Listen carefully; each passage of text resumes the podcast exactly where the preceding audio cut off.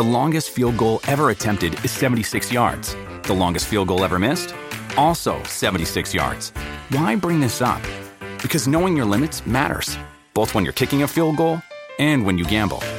Betting more than you're comfortable with is like trying a 70 yard field goal. It probably won't go well.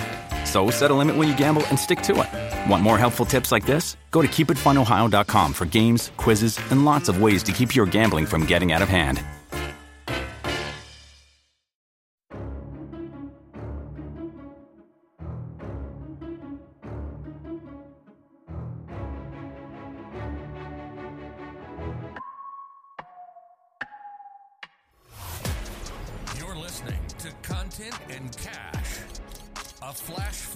Academy podcast. If you want to learn how to take pretty pictures, this is not the place. But if you're ready to make a living by learning the business behind the camera, buckle up because it's time to turn passion into profit with your host, Ty Turner. What's good? How y'all feeling this week? Hope we got some good W's, some good wins. Um, let's see. I guess we can start uh with a with a few things. Um, working on a project with a client. Um, nothing crazy. Just thought I'd share it. Maybe somebody can learn something from it. Working on a project with a client, and it's one of those projects that goes back and forth with the legal team. And this is why you have to have your your contract stuff set up. You gotta have your your legal stuff on point. So they got a team of lawyers looking over my contracts. And um I'm gonna be real with you. I'm gonna tell you where they tried this to to slide me. And I want I want you to learn from, right? So they're hiring me to create four training videos, four short um one minute training videos, right? I'm charging them about eight thousand dollars for it. Um and the reason why you gotta have a really good contract is because the client wants the raw files, right? One, they want raw files. Even though we're shooting a training video, they have an idea that maybe we can use one of the videos for the public side of training. So it's a product that they sell that they want the public to view the training videos. And they notice that in my contract, it speaks to what they can do with the licensing. Very important that you know that is in the contract, which is in it's in my video production contract. Um, why is this important, Ty? Why does it matter? Because when they start to use my internal video that I quoted them for external purposes in front of an audience and more people, and maybe even to market with, you owe me some more money. So this client is paying an extra $3,500 for raw files and the ability to use it however they please. Right now, I will hand over files. They won't be the like the super raw file. They won't be the dot, you know, R3Ds or whatever raw I shoot it in. It'll be a compressed, you know, 8-bit version um, that they'll have. I personally like to keep them because of legal purposes, right? Um, usually in this case, they're paying extra to have the right to do whatever they want with them, but sometimes people don't. They'll just pay for raw files, right? So they can re-edit it and do whatever they want. Um, and you know, depending on how you want to do your licensing, me, I protect myself from people hiring me to do little stuff, local stuff, and then they go national and I never get paid on it there are parameters in place on things you can and can't do with the licensing that I'm providing you. And, and you want to make sure that you're paying attention to this because you could be leaving a lot of money on the table. Me, um, this is another 35. So just taking a $7,000 client, making them a $10,000 client on four short training videos. But I want to say 30%, 35% of the total cost is licensing had you not had that in your um, contract, they would have bought it and just assumed they can do whatever.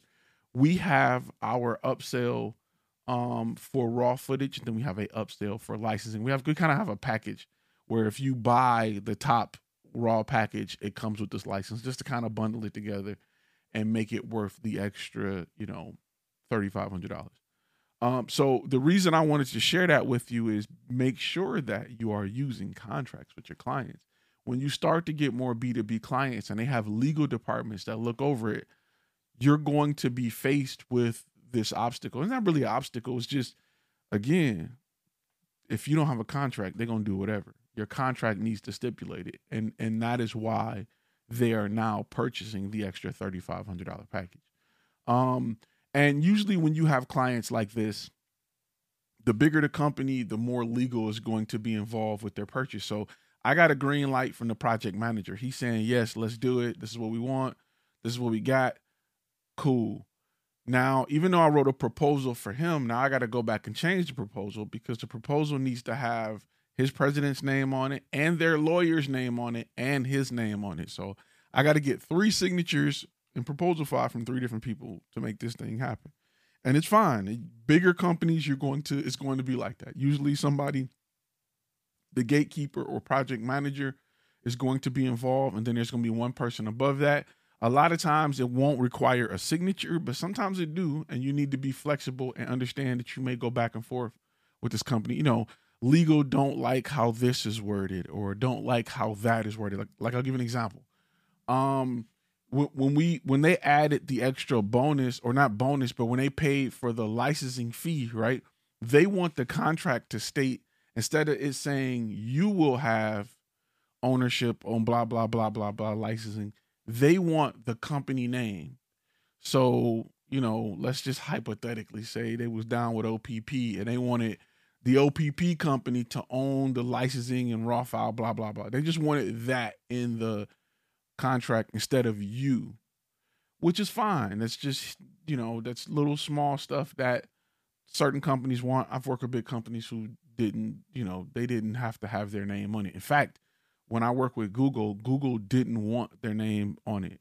They only wanted it one place in the contract. The rest of the contract, they wanted to be referred to as the client. And a lot of that had to do with the fact that they were building some, I'm not going to say top secret data centers, but they did not want to publicize the fact that they were coming to that area because it wasn't an area that they that they advertised. Um, and they didn't want to increase, you know, they didn't want to, inc- they wanted to keep the area fairly cheap because it was a no name city or a city that was way out in the middle of nowhere. They wanted to keep the property cheap so that their employees could relocate to the area and get a fair price. Because if you're smart and you know a bunch of Google employees coming you know they got the bag, I'm gonna buy up everything and I'm gonna double the price and I'm gonna flip my money and make money off real estate. Or I'm gonna buy up the area and then lease it out very high. Cause I know, you know, ten thousand, hundred and sixty thousand dollar a year employees are coming to this area. I'm, you know, so it's a lot of ways if you have money, and in Texas they got oil money, they got you know deep pockets um, you know, some guy could have just came in and just bought up everything because it was a it was a like a city that is it, it's a city where you gotta if you don't know the map, you won't know it. Like you gotta triple, you know what I'm saying? Like you gotta know where it's at. It's one of them cities where you, people say where they from. They gotta tell you how many miles from Dallas they are.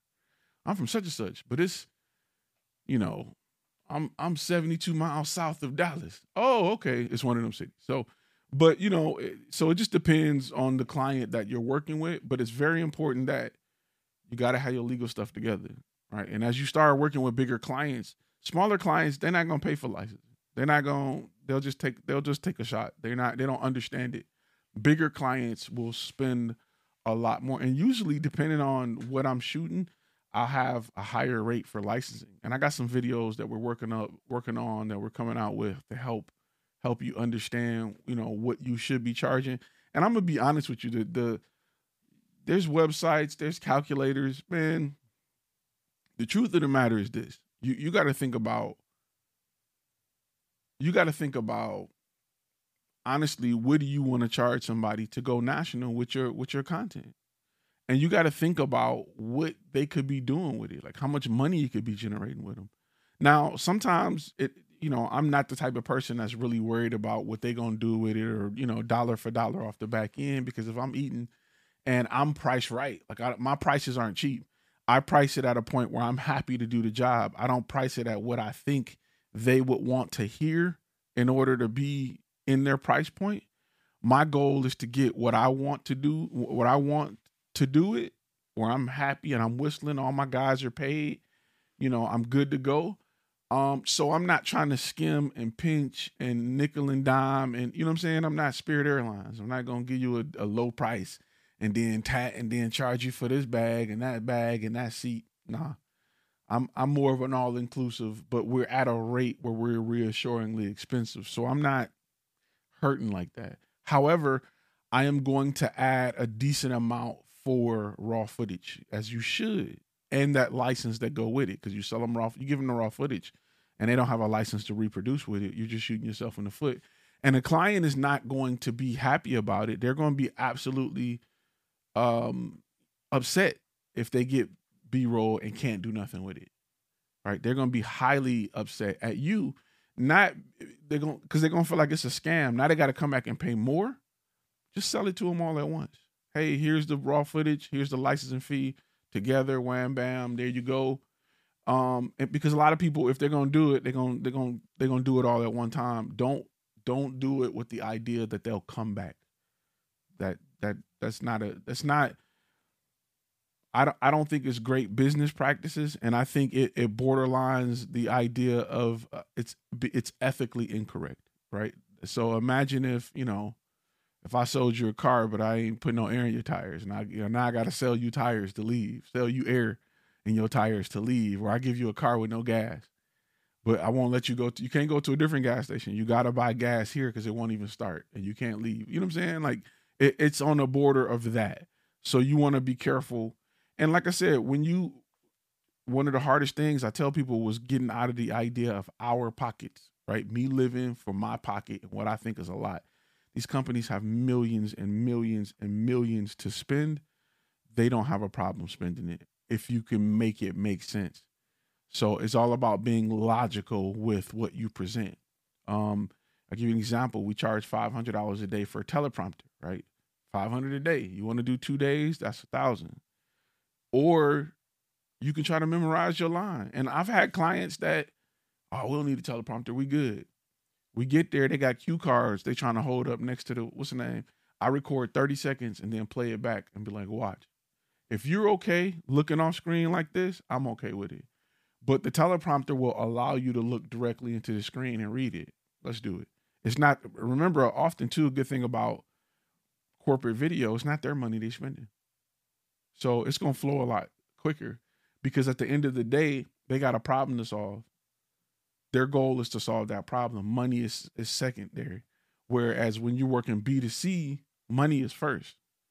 Like they want photography or videography if they can get it for a good price. They're not, they don't have a, a, a problem that needs to be solved by any means necessary. Photography, photo and video on a on a um B2C side is always a nice to have. Even at a wedding, it's nice to have. Some people got cell phones. We got pictures. It's nice to have, you know what I'm saying? So people sp- spend more money on cake. Like they feel like cake is a necessity more than pictures and video. Even though at the end of the day, the cake gonna get ate, the dress won't fit, the tablecloth's gonna be gone, the nice little decorations you got on the wall won't be here, and the only thing you will have is images and video. So, and that's kind of how I would I, I used to position it. Like that's the thing you don't want to cut corners on because a years from now it's the only thing you'll still have other than each other and i've had times where they didn't even have that so um you you know i'm when you go b2b you get rid of this idea you get you you no longer are a nice to have um vendor you're a must have vendor and that you know puts a lot of uh that gives you a lot of power if you know how to use it and you know how to make sense to a client. All you got to do is make it make sense. And to make it make sense, all you got to do is specialize in what they do so that you'll understand what they value. If you understand what they value, you can kick out 10 upsells. And often, I'm going to tell you, usually 80% of my upsells get clicked. I could send you a quote for $5,000. If I put $10,000 worth of upsells, 90% of the time, 80% of my upsells get clicked because my upsells are different based off the client and based off that niche and what we're doing. My my proposal is different. I'm sorry. So my proposal is different. It'll have different upsells for different people. uh, and for different niches or different job types. Um, so and and once you start working in the industry and you know what you're going to run into over and over and over again, you'll you'll have a better idea of what those upsells should be. Um, again, when I'm working with a corporate company that's looking to create training videos, right? An upsell is always a teleprompter because somebody, because usually I'm gonna tell you this. Usually, whenever I'm creating training videos for a company, the person they have doing the training is not talent because they want to pull an engineer off the line because they feel like the engineer knows the product. So usually 90% of the time, the people that they pull are trash on video. There are, I've, I've seen people do public speeches and go and be trash on video. A teleprompter is a, is a must. If you're not charging between 250 and 500 a day for a teleprompter, you're missing a lot of money. Hell, you can buy a teleprompter for less than that. So it's it's very important that, and I tell people all the time, you want to make more money, you want to you want to buy more gear, buy a teleprompter. Don't buy a different lens. Don't give them. Don't offer a different look. Offer a teleprompter. Offer things that makes the job easier for the client. Um, that you can that you can upsell. So think of you know people want to add you know I want to add a higher cinematic look so that I can charge more. Make it more convenient. Have comfortable stools when people sit down to do interviews. Right? Make things more comfortable for them. Have a fold up chair that you can sit next to them and put their water on if they're talking a lot. Those are the little things that will help you um, be worth what you're asking for. It's not that you have 50 lenses, you're only going to shoot with one at a time. Use that money to do other things to make life easier for the client. Invest in services to make it easier for clients to sign and do things and get things back to you or invest in services so it's easier for a client to review the video footage that you have. Um, do things like that for the client and not just talking yourself into ways to buy more gear that you will enjoy. The client don't get the difference between bokeh and non-bokeh. They they can see something's wrong with it, but they'll never look at a shot and say we need more bokeh. They'll never look at a shot and say, "Hey, you know, I wish this background was, you know, whatever. They, it won't happen. It won't happen. Um, let me see. We have any questions? All right, all right. So you know, you want to definitely, um, you know, the little things like that will help you. And the goal here is let's let's be real, right? We are in business. We are here to make a profit, and we need to talk about the little things that will help increase your average ticket price. That's how you go from, you know, a thousand dollars a shoot to ten thousand dollars a shoot is by understanding what what clients in your niche are willing to spend more for, and then learning how to position it. Um, we have a face uh, enhancement uh, upsell, right? It's a thousand dollars, a thousand dollars for me to enhance your face while on screen bro, it's a freaking free plugin on DaVinci Resolve that I use, and I make a thousand dollars extra by clicking that check mark. But guess what? You know I mean, people scream Photoshop me? Hey, Photoshop me, man. Hey, I know I'm going on camera. Hey, man, Photoshop me so I look good. I'm glad you said that. We have that feature right here. It'll smoothen skin, whiten teeth, you know, and do everything. Keep in mind we're shooting in 4K. So it's going to show everything keep in mind that you know we do we sell uh we have an upsell for uh makeup right for for hair and makeup and believe it or not you know who's my number one client for hair and makeup bald guys why because they don't want their head to shine as simple as that i've had i've had hair and makeup come in and dust off bald heads a room full of executives and they and i was charging them anywhere between 250 and 500 a pop. And they had 12, 11 people. But we offered it. So, and, and, you know, I knew who my audience was. I know that they're using this video to market. This video is going everywhere. If they, talking about some national stuff, they talking about marketing with it, regional, whatever. I'm pushing hair and makeup because I know my cost for hair and makeup is probably about eighty dollars a head but I'm gonna charge between 250 and 500 a head. And you know, it's it's either it's bald guys, um, or usually you know older ladies, um, who are very, uh, you know, they're they're they're very conscious of their look on camera, um, especially older uh, executives because they, you know, they are they already feel like they're in a marketplace where they got to compete with men and they want to look their best, and you know, it's easier to ex- to explain to ladies that you know the makeup that you do in your bathroom or while you're driving is cool, but when we get ready to light you and shoot you in 4K, anything that's not done correctly will show up. And we could go back and smooth it out and finish it, but that's an extra thousand dollars when you can pay two fifty now and get it done for real.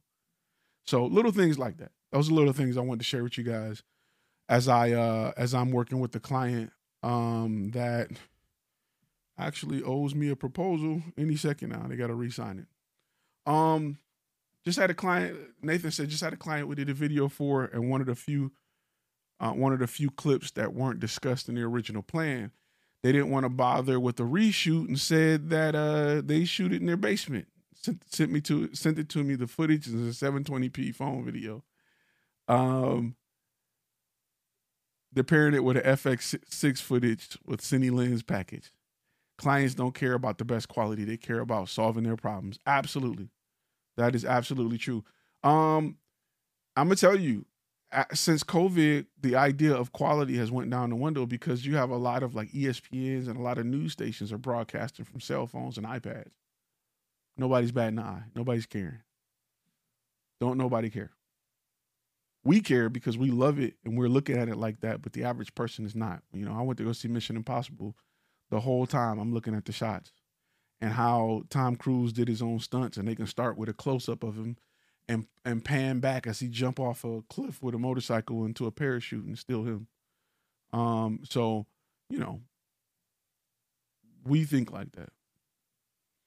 Um, Mina says it's gonna look like trash unless the scene uh, that's intended to look like photo video. I mean, I'm gonna be honest with you.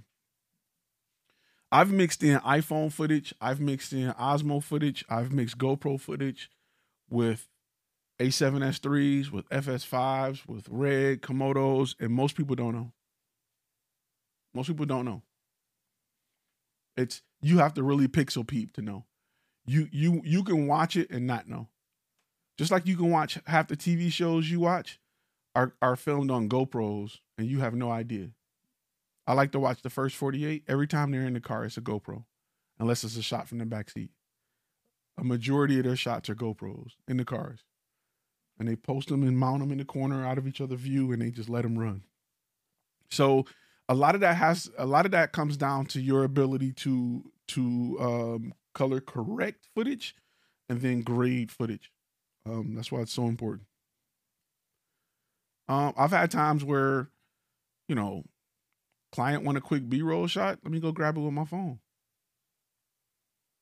Let me grab it i've grabbed i've grabbed a quick panning shot with my phone while we had gear everything put up. Hey can you get it? Sure can. I got it in 4k hdr mixed it in they never knew. So um i'm gonna be honest with you i'm gonna be honest with you i'm gonna be real with you. If somebody put all their money on the table and said i need a video shoot I don't care what camera you shoot it with. I'm not gonna look. And and and I had to shoot it with an iPhone. You you wouldn't be able to tell. As long as I got a microphone, audio, I can shoot it with an iPhone. Positively, I can definitely shoot a majority of what I shoot with an iPhone. Wouldn't ha- I would love it if I could show up and have that little gear and film. Clients won't know. I'll light it the same. If I got great audio, um, you know, I like to use Filmic Pro. I like to control settings. I, I can definitely do it. It wouldn't be a problem. Um, the issue right now really is clients feeling comfortable with paying you what you're asking for, and you show up with an iPhone. That's that's really what the issue is. It's not about quality, not at all. Um, it's just not at all. Just like I'm gonna get, when you go take your car to a shop, and they and they run your they run your codes to see what the problem is, right? You feel comfortable when they bring out that big old let me connect this to your OBD2 and see what's up. Punch this in. Oh, we getting error 220. I got that same exact machine on my iPhone. I can plug in a wireless device to my OBD2. I can read codes, write codes, clear codes, the same thing. I can do just about the same thing they can do with that big machine. But people wouldn't be happy if they saw that. So they like to see you struggle. There's a book I read that talk about how people feel like they got the most out of their money if they see you working and you bust a sweat. If you come in and do it too quick, they aren't happy. And Locksmiths is, is the company that uh, is is a niche that really uh, learned that because they would just show up and pop pop. You know, they've been popping locks all day, or they would show up and just bring you a key. If they do it too quick, clients feel gypped to pay three hundred dollars for a locksmith. And really, what they're, you're paying for is them to stop what they're doing, show up at your spot in the middle of the night, um, and work on your car.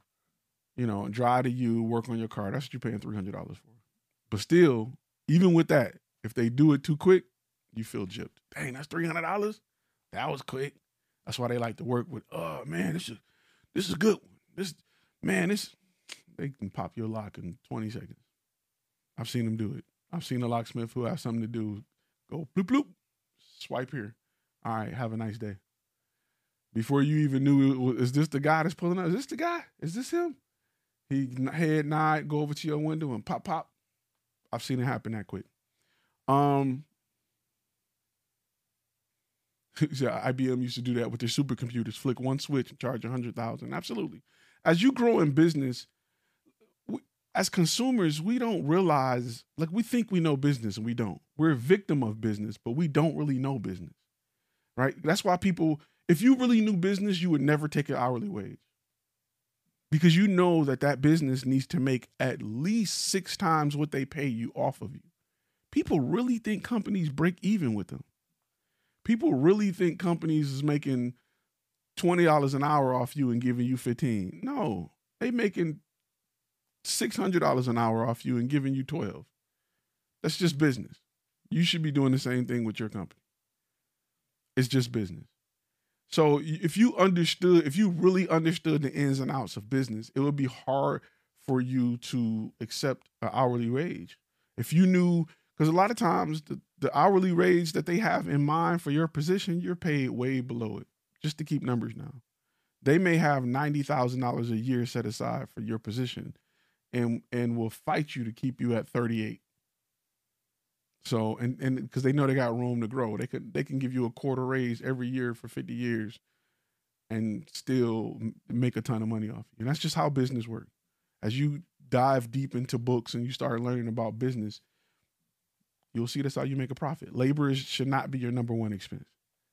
People are. I mean, it's good to have great people working for your company, but but you will never, even if you're a hotel, I don't care what you do, labor is never your number one expense unless you I don't I, I'm trying to think of an industry where labor outweighs everything else.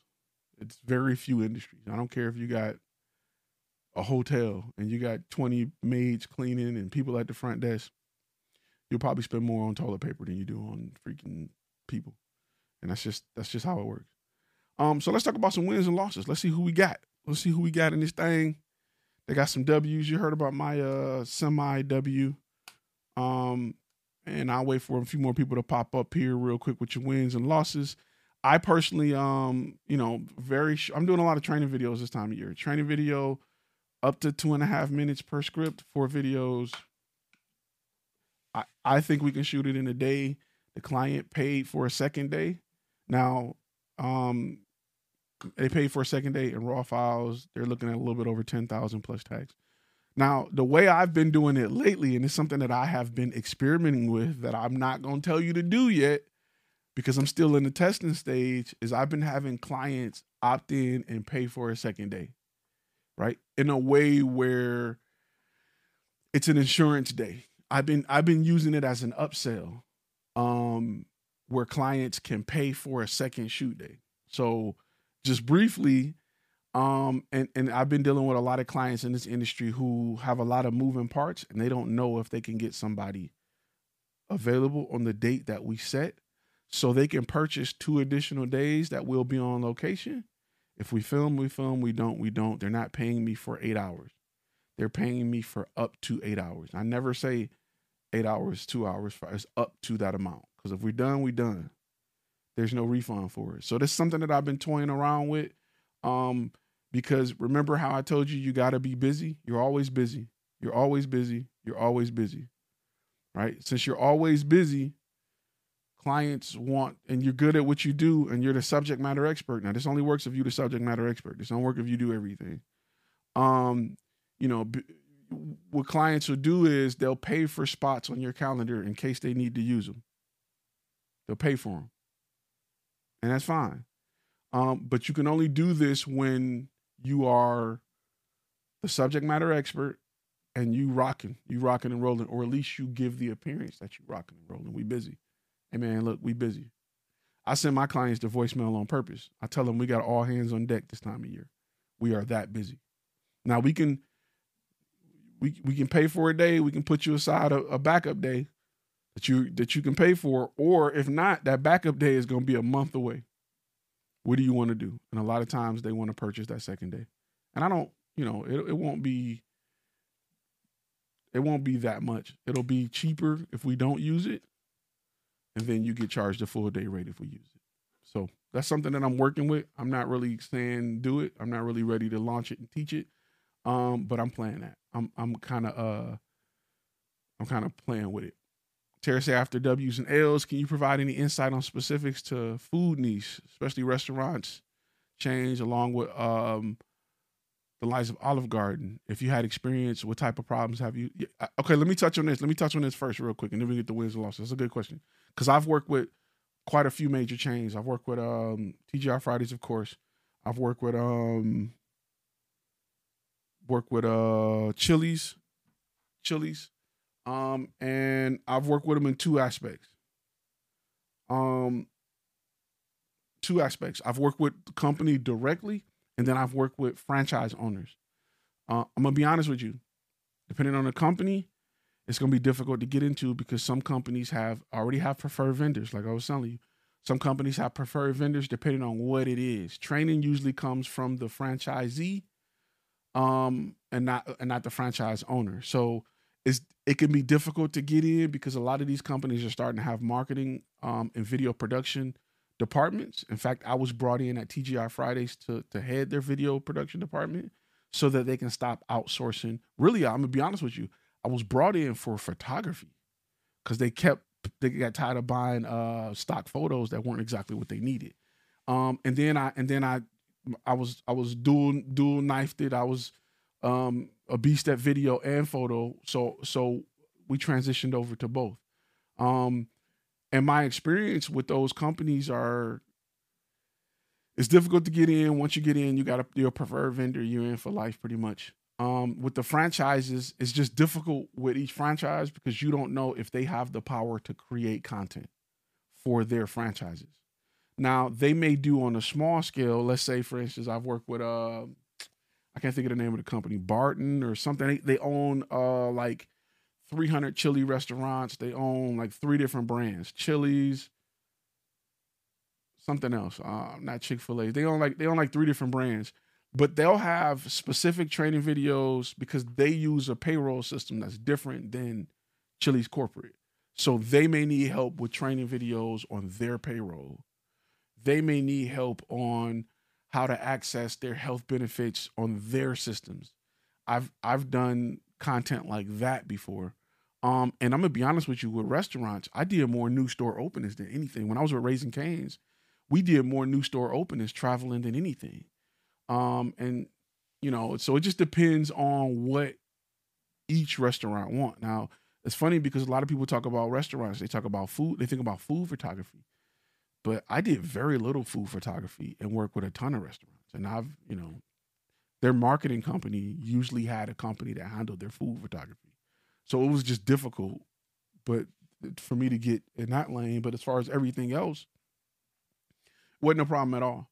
Um, and I got my foot in the door with one company, and people started going to other companies, and they started calling me. Um, so it kind of worked out. But it's a little different. Mom and pop shops, you may you're gonna run into a little easier access, but a whole lot less money. A whole lot less money. You'll have a better chance getting into those restaurants if you specialize in training than if you did food. I'm just gonna be real with you because a lot of times you know, you can own 10 Chick fil A's. You're not to take one picture of a chicken sandwich. Like Chick fil A has a marketing team that has a company that they use to create their images. And as a part, as being a franchise owner, they give you all of that information. They give you all of that, all of that imagery and everything as a part of your franchise fee. So you will never have to go out and create stuff for your store unless you're doing something weird that only your store offers. Um, like you know, like there's like there's McDonald's that sell the, the McRib year round. They go out and do their own separate pictures because they may run some ads, but very rarely do that happen. So usually when you go in that niche, um, you know, I would specialize in training and then I would go after learning and development departments with these companies. If you're gonna do recruiting videos, go after um, recruiters in the companies, right? Or go after headhunters. And and you know, headhunters can probably link you with HR, um, which can help, you know, if you're doing recruiting videos. So I would me personally, that's the the route in I like. Um, because it, they're gonna they're gonna have a whole lot bigger budget and training videos will change more often than food photography or food video. I'm not saying don't do it if that's your thing. Definitely do it. But I know when I was when I was filming with Fridays, man, we had a training video for every. There was new dishes every quarter. There was new drinks every quarter. Um, there were new policies every month. Um, there were new, um, new ads or new um I don't want to say schemes, but there were new like um marketing things they were doing every month. Um, you know what I'm saying? Like so they needed stuff all the time, like nonstop. Whereas if I was a food photographer, I probably had two jobs a year from them tops. You know, but they needed a training video on how to make this special drink that we're only selling on St. Patrick's Day. This green beer. Okay, cool. You know what I'm saying? So it it'll keep you busy. Uh, so that's that's just a way I would, you know, when you kind of look at where the company is spending money locally, I can talk to a person that can write me a check for a training video. I can't talk to the guy that that's in charge of food photography because he's with an agency and that agency already got their photographer. You know what I'm saying? It's just difficult to get into, but not impossible. Um. So that yeah that that I hope that answers your question a little bit. Um, Crichton, go for it, bro. You got the first W of the day. All right, can you hear me? Loud and clear. Your Bluetooth works. Hey, got uh first time go. Anyhow, um, let's see. So the big one is I think I got. I'll, I'll know the number for sure this weekend. Uh, somewhere like six or seven people jobs uh, in, in the in uh, the video business. Um, kind of spurring off of my uh, going to be too busy to uh, be up here very much often. Um, then um, let's see that, that that there is the big one. Uh, I, I, like I said, I'll, I'll, know for sure this weekend, um, and we will see who makes it. Um, and then uh, the, the, the the folks that I'm getting all these people set up with, I was like, you know, I know I, I know some uh, people in other regions too, and they're like, well, snap, we, could have had this other contract going then too. I was like, well, shit, you know, it's like, you know, yeah, uh, I, I, really do think a consulting, uh, cons- uh, uh, some consulting fees might be down the road. I, am gonna say it again. I said it last week. Do not sleep on your yep. consultant check. There's a consultant check waiting on you that's worth thousands. That's it. That's exactly it. Um, and then, uh, actually, you know, uh, so, so, so that, that, that was my that, that was my big win. Um, got a lot of people set up with that man. It, it was it was doing was doing a dance. You know, to, to me that that's just like I, I unfortunately I'm not getting a finder's fee or anything. It's just I know that there's openings and I know that there's people and I know that that they're not getting in that they're not making that connection. And me being in the business and you know I, I, I start, started connecting people. So um, good vibes, if nothing else. Um, but so he, here, here's here's my uh, here's a question for you, Ty. Mm-hmm. So I'm building this big old analysis for the beta client, and what my question is is you know like uh, with the beta client themselves, they're going to get everything.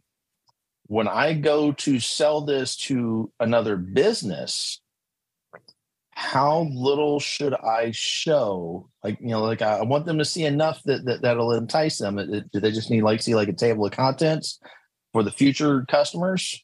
I mean, or where do you like to cut that off? Yeah, but it, it just it depends on the product because I I rather show you testimonials from my beta client, but it, it, just depends. I don't need to go into full detail on how we do everything to convince you that it works. I just need to see problem. These are the results. Um, and I like to give results. I like to let the beta client tell you out his mouth what the results are. I don't want to be responsible. You know what I'm saying? Like I could tell you my course. Mm-hmm. I could tell you my course will help you do whatever. Nobody cares. When when y'all tell each other, hey, I, I'm on module two and, and module one helped me do X, Y, and Z, that's when it matters. It don't matter if I'm telling mm-hmm. you. I, I, you know what I'm saying? It's just people just don't. Yeah, no, that, that, that that's why they got that makes perfect sense. That's why so many Makes companies want reviews and want you to fill this out because it helps when somebody else say, "This was my problem, they fixed it." Nice. Yep. Good point. Good point. And with that, that, that that's what I got, Ty. So, uh, you know, uh, but but definitely, you know, uh, it, you know, uh, to, to, to me, I, I I really feel like that. And see, here's here's the other thing: all the people that I'm uh, helping get jobs, that that means I'm going to take people who had no experience, they're going to get some knowledge, and then when I need them, assuming there's availability and not conflicting things, you know, I'm not trying to do that. Then I'm going to have better people on here because, like uh, me and Luke, we we, we looked at uh, the uh, the area down here in Houston, and we had a problem trying to find people who had a clue what they were doing. There were very, very few. And those very, very few people were able to uh, you know, go up there and, you know, if if if you basically have a monopoly, you know, you, you, you get to charge whatever you want. So I'm gonna tell you also what you can do and what I used to do. I used to have paid training. Right. So whatever your day rate is, it includes three hours of training. So so and that was just me because I wanted people to show up beforehand, play with some of the equipment. I don't care who you are. If you've been filming for years, if you don't have the camera I have, or you don't know how I like it done, there's gonna be some training. I need you. I need you beforehand so we can put hands on equipment, and I can better explain what I'm looking for out of the equipment, what I'm looking for out of the shoot, what I expect to happen. I don't like to show up with people I've never worked for on a job. Mm-hmm. And I don't care if I'm if I'm you know I I need to we need to have some private time. I don't want to be in front of the camera in front of the client explaining what you need to do. I, I need, exactly. especially if it's my, my, first time working with somebody. After that, then you know, cool. But I like to have some time to kind of go over because I got my cases are color coded. I don't need you asking me in the middle of a shoot where the lenses are. I don't need you to ask me in the shoot where the audio equipment everybody everybody who worked with me know that this color case got that, that color case got that, this color. I don't need you asking me where to put stuff back. Um, when it's time to break stuff down, I, I need you to know, and and everything that I have is simple. I mean, it, you know, everything is is pre- I'm, everything is pretty simple. You know, there's there's we got camera cases, we got accessory case, we got lens case, we got audio case. Period. Um, usually I'll combine the lens and accessory case, but that's gonna be like you know rails, uh, follow focus, extra batteries. Cause I'm not bringing all. I got 50 lenses. I'm not bringing all my lenses. I may bring five, but but but once you work with me, then you know where things go. You know where things go in my van. You know everything. So, but but you know I can explain it. I can show you in two hours so when we get on set, we're not looking weird. Um, but I, I don't want to do it on set. And, and for people who don't have time to show up and train, I'm not working with you. Period. Exactly. So exactly. That's just how I roll. I mean, and that's you know, I, my neck is on the line if they screw up. If they get there and they look dumb, they're not looking at, you know, Johnny Camera Guy three. They're looking at Flash Film Media. And you know, when it comes to big clients, you're gonna do one or two things. You're either gonna get work with once or you're gonna become a preferred vendor. So that client can be worth ten thousand or that client can be worth five hundred thousand dollars. It depends on your ability to um it depends on your ability to, you know, be a client for life. Good points. Good points. So, All right. Thank, thank you, Ty. oh, no problem, no problem. Eric, bro, you up next? Hi, how are you? Hey, hey. Um, yeah, I just want to give my thanks to you and the Flash Film community for helping me ask for my first win and my first job as in uh, my own production company. I like It was- that. Yes, it was it was a lot of fun. It was I don't want to say it was easy, but you made the way you talked up Thumbtack and the way that you use Thumbtack, it was a lot easier than the last time I used freelancing sites. Like 15 years ago, I started as a freelance copywriter doing like $60 gigs on Elance and never wanted to go back to those days. But yeah, Thumbtack is a lot fairer, a lot simpler, and people pay more for video production than they do copywriting. So that helps. So so Um, so walk me through that W a little bit. I love to hear about it. Just you ain't got to go into all the details, but just a little bit. Yeah, no problem. No, I'll, I'll, go through it step by step. So I set up my uh, Thumbtack account for my company a couple of months ago. I didn't really have time to do much upkeep on it because I was so busy with the nine to five, but I was able to answer some of the frequently asked questions, talk about the process, talk about the pricing, uh, talked about the importance. Um, I think you mentioned in one of your now, um, modules about how you know the right video production company will ask the right questions and help you see things the way that you know you probably didn't look and that's kind of what i want to bring to the table um, i don't know I, I did link to my actual website my freestanding website i don't know how much people look at it but yeah i started getting uh, direct leads um, at a re- regular basis so the first couple of times i got a direct lead I was like, okay, well, I'm in, I'm in the office right now. I'll take care of it when I get home. I'll look at it tomorrow. It doesn't really work that way. Mhm. Um, flipping it right around, though, if you get a lead and you can answer it within the first couple of hours, um, that makes all the difference. It's all about staying ready. And I think that's the uh, thumbtack culture is if you show that you're staying ready, if you show that you can respond on time, you can get that conversation going, and then you can just start that uh, customer engagement process that you always talk about. I, I tell so people that's what so that's what happened. I tell people Thumbtack is like Yellow Pages. You only use it when you have an emergency, and those people are ready to go now. You you know what I mean? You can't say, "Oh, okay, I'll get with you in a minute." They like they they they are in the the part of the customer buying process where they are on fire, like, and they need somebody to come help them. So when you put them on the like, your sense of urgency is value to them. It's it's val it's valuable to that to that client. Like most clients, eh, but that client values urgency. Thumbtack client. But I'll let you finish. Go ahead. Well, yeah, right. And and it's just starting the conversation. Um, uh, then once you you know recognize yourself as a live person, you can you know give yourself a little bit more time. But for example, this lead uh, came in last week at four o'clock. I was able to answer it at five o'clock.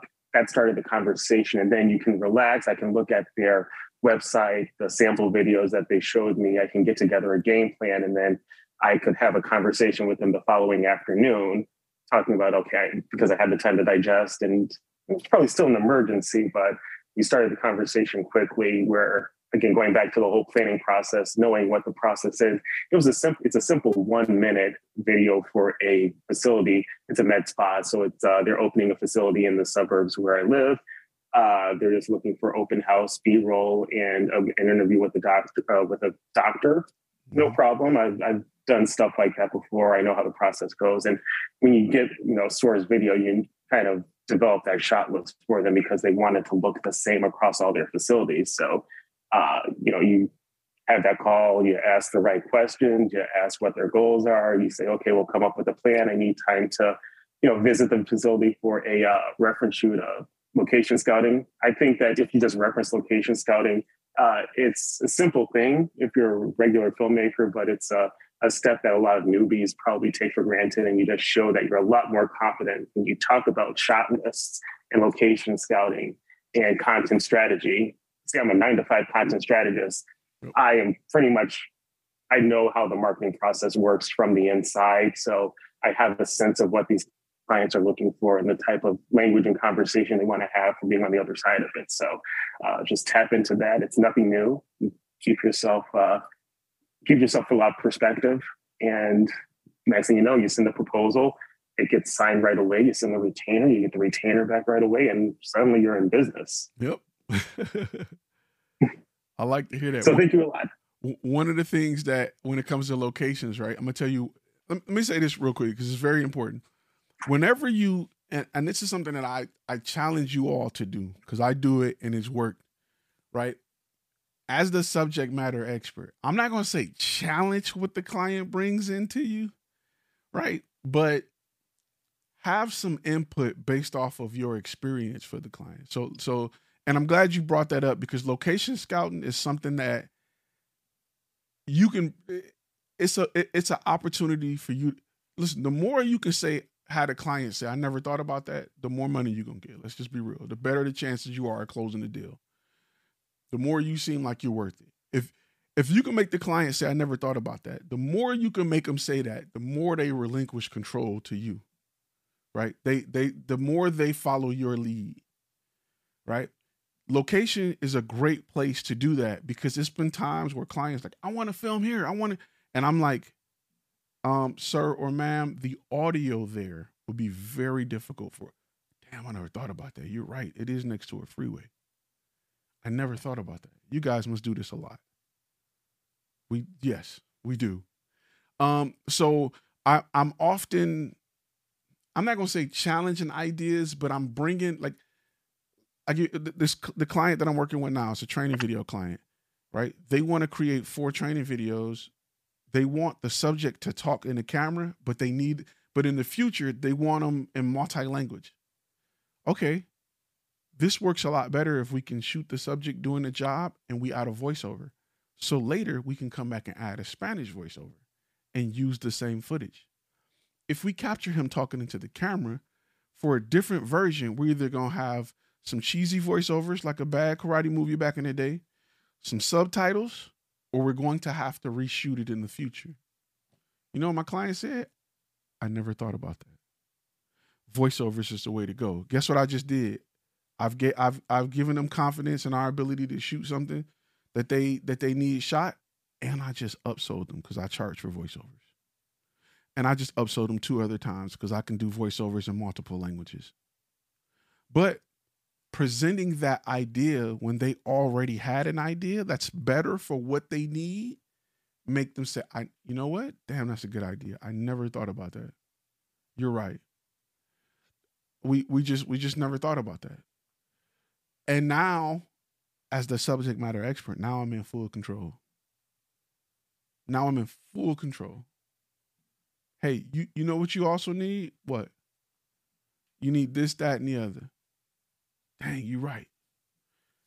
Now my ticket just went from whatever, you know what I'm saying? My ticket just doubled, but it doubled with a client who trusts me. I'm not just trying to add stuff on. I'm I'm legitimately trying to make trying to fix their problem. You know what I'm saying? So I'm not just I'm I'm a doctor, right? I got my white my white coat on, my stethoscope. I'm listening to their heart. I'm listening, you know what I'm saying, to them breathe. I'm making real suggestions it make them think of things they never thought about because this is my world. Now they trust me and they're going to swallow every pill I give them. I can have them leave there with two pills on Monday, three pills on Tuesday, four pills on Wednesday, an automatic insulin injector on Thursday, whatever. Whatever I say do, they're going to do because I'm the subject matter expert and I just proved it. Now, when they talk to you and you make them and you make them think of things they never thought about, and they go talk to another videographer who talking 4K, 8K, and I'm so passionate about this. Those guys seem dumb to him. They don't seem they don't they're not they they don't add up to what you add up with. I I never talk quality. I always talk about the problem. And because I know that if I can make you say I never thought about that two to three times, your ass is mine. And you can go talk to four other people and they never gonna make you say that. In fact, you're gonna bring up the questions I brought up to you to them. And they're gonna have a little answer for it, but they'll it, it'll never be like the guy who brought up the question. I will always hold the highest respect out of all the videographers and photographers you spoke with. I'm probably gonna also be the highest one too. I'm not gonna be the cheapest. But I've proven to you why. That's why it's so important to have a niche and ask the right questions within that niche. If a client needs to teach you why you shouldn't be doing something in that niche, you fail. If the client is teaching you, you fail. You should be teaching the client. The more expensive guys teach clients. The cheaper guys, you cheat for a reason, and now the client got to walk through all of this crap to teach you the, the fact that you need to be wearing non-slip shoes if you're filming in the back of a house. If you a pro and this all you do, you should show up in non-slip shoes. If you used to work in the back of a house in a restaurant, you should be saying behind you to your left, you should be doing all the things the back of the house guys do, all the terminology they know. You should be using that terminology. But you can't do that if you got 20 different niches and you everywhere. If I shoot back of house training videos, I need to know how to maneuver in that environment and talk like I maneuver in that environment. I can't show up and my team got on, they don't have on non slip shoes. And I just told you this all we do. How? So it's so important that you become a beast at your niche so that you can have because because just the first I didn't got to the point where I'm my goal is to make you say I didn't I never thought about that in our first conversation. First 30 seconds. First between 30 seconds and, and three minutes of my conversation. My job is to either ask questions to make you say I never thought about that or give feedback on your idea to take it to the next level. I'm gonna give you enough just having a conversation with me, you gonna know I know what I'm doing. In fact, not only you gonna know I know what I'm doing, but you're gonna realize the other two phone calls you had before me were trash. Because none of them guys mentioned this.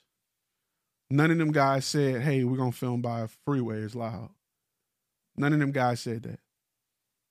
None of them guys said, hey, um, if this training is for new hires at McDonald's, the typical age range of new hires is between 16 and 20 or whatever. Maybe we should make this three minute video 60 seconds just to keep attention span attention spans of younger audience audiences on this video. Damn, I never thought about that. Those are things that you should be focusing on. That you're not. I'm gonna be real with you. I don't. You're not gonna learn. And and you're not gonna learn other places. This is just from experience. This is from me going out every day, closing the sale today, and that was my goal was just to make people say I, I never thought about that. We've never worked with somebody who specialized in this enough to ask those questions. So that's why I encourage that you guys pick a niche, love it, um, and get get dirty with it. Roll up your sleeves and get dirty with it, um, so that you can understand, you know, how these people tick in your niche, what they think about, what they value. Because, like I said, one niche may value something another niche hates. And an example that I love to use is is orthodontists and dentists. From a distance, they all the same, right? We, you ain't if you ain't in that world, who cares? One do braces, one fix teeth. Same thing, right? Same office, whatever. But they're very different. In fact, they are offended when you refer to one as the, the other. They're offended when you don't know the difference between the tools that they use. They're even offended if you don't know at what place you should be bringing in a hygienist for the client. Is it after the dentist and before the ortho? Or is it after ortho and after like you got to know these things.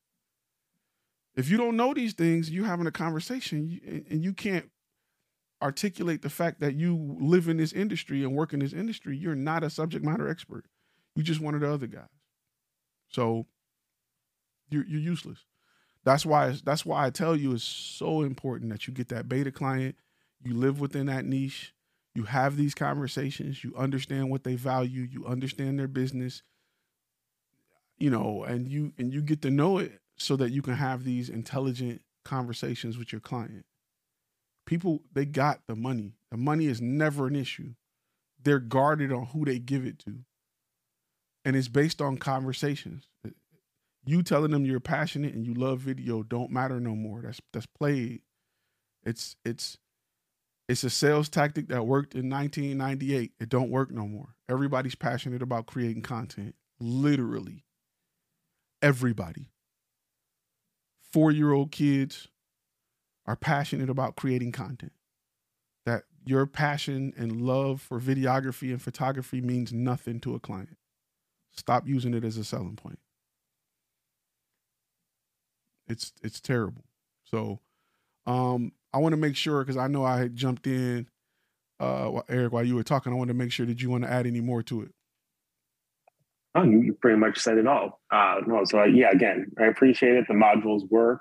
Uh, listen to them. Use Thumbtack as well. You know, don't sleep on Thumbtack, even if you had bad experiences with freelancing websites in the past, like Fiverr and Upwork and whatever Elance calls itself. Thumbtack is a different level. It, it actually does work. I love Thumbtack. Thumbtack. I did, like I said, I did six figures on Thumbtack, all on Thumbtack. I did, I did a hundred and probably like one forty a year off Thumbtack. Hundred percent Thumbtack. One hundred percent Thumbtack. Um, clients don't go to your website often. They they they stick to that profile. And I again, I spent money in the website, half-assed my Thumbtack profile, and was telling people go to my website. It wasn't happening. They were looking at Thumbtack though. Then I put the effort into creating a Thumbtack page and doing it right, and stuff started growing. I also reached out to people who I didn't hear from immediately. And I thought that lead closed. I, I created a day or time on my calendar where I just reached out to old people. I had people from a year, people who put in a thumbtack lead a year ago hit me up. Like, remember me? I'm like, uh, I'm I'm looking at the caller ID and I'm entering a name in my thumbtack queue to see if pull up a quote from him. Like, dang, John Smith. Oh yeah, uh, you, yeah, you wanted to get. So don't sleep on the leads that you don't get. Even ask them. Have you ever, Eric? You ever ask any of them why they didn't choose you? You're listening to Content and Cash, a Flash Film Academy podcast.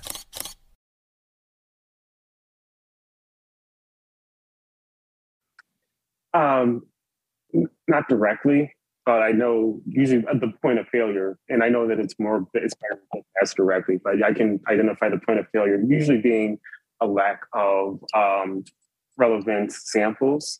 That, that that's happened to me a couple of times where somebody asks, "Do you have a sample?" and I show the closest thing that I can get at the time, and then they just ghost.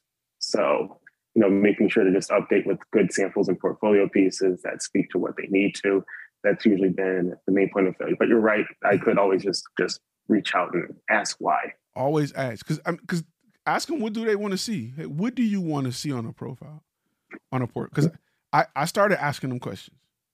I, that's how I got to the profile, the portfolio course. Two things. I started asking my clients and people I didn't during the time I was not having success. I was asking people what they wanted, and then when I went to go hire an editor and hire people for the team, the the por- portfolios I were getting was trash, and it was completely different than what my clients wanted from me. So I created a course on it. That's that's literally how I got to the course, being in both sides, not having success with my portfolio, asking my clients what they wanted to see on my portfolio, and then going out to hire somebody who had to present a portfolio to me. And I was like, this is trash. All of these are trash. I'm talking about people who've been in the industry for 20 years still had trash portfolios because nobody ever asks, what do you want to see? What do you, what, what, what will make you choose me? What, what do I need to have on my portfolio that will make you choose me?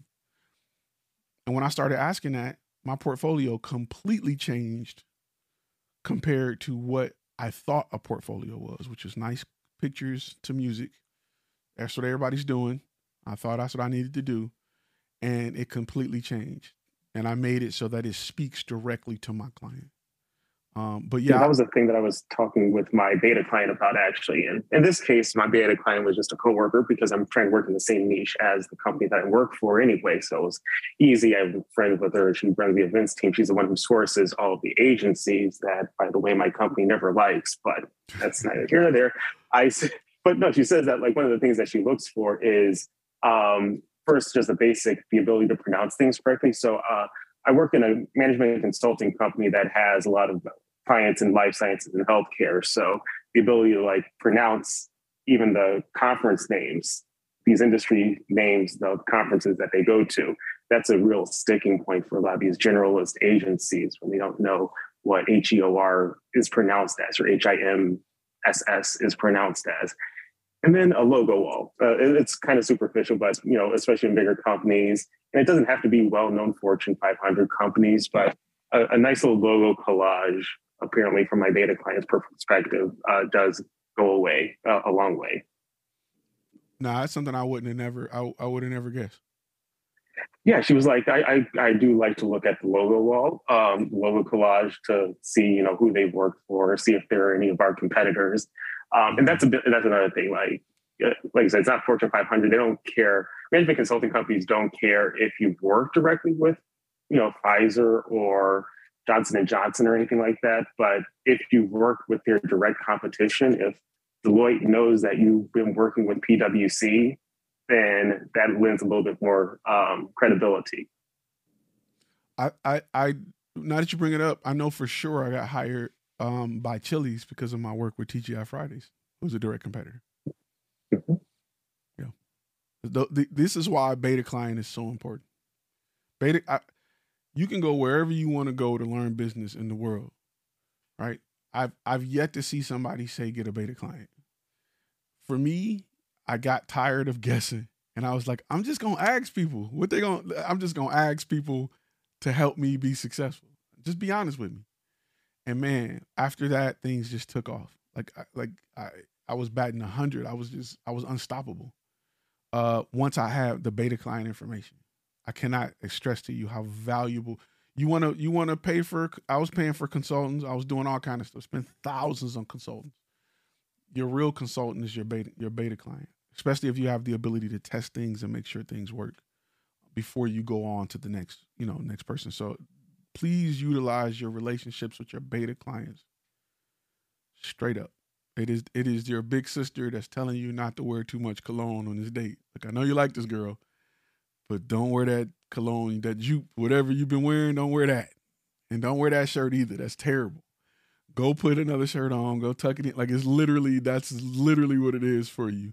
And it's a bunch of guys that know if you got big sisters, you got a big cousin, you know they've come in clutch. And ladies, if you got a big brother, you know, he'll tell you, you're too clingy. Like, relax. He's helping you out. So that's that's literally what your beta client is. Yeah. Um, yeah, keep keep us posted, Eric, on on the thumbtack. I, I, you know, I think a lot of people, it's a great place to start. Um, I, I tell people that thumbtack is great.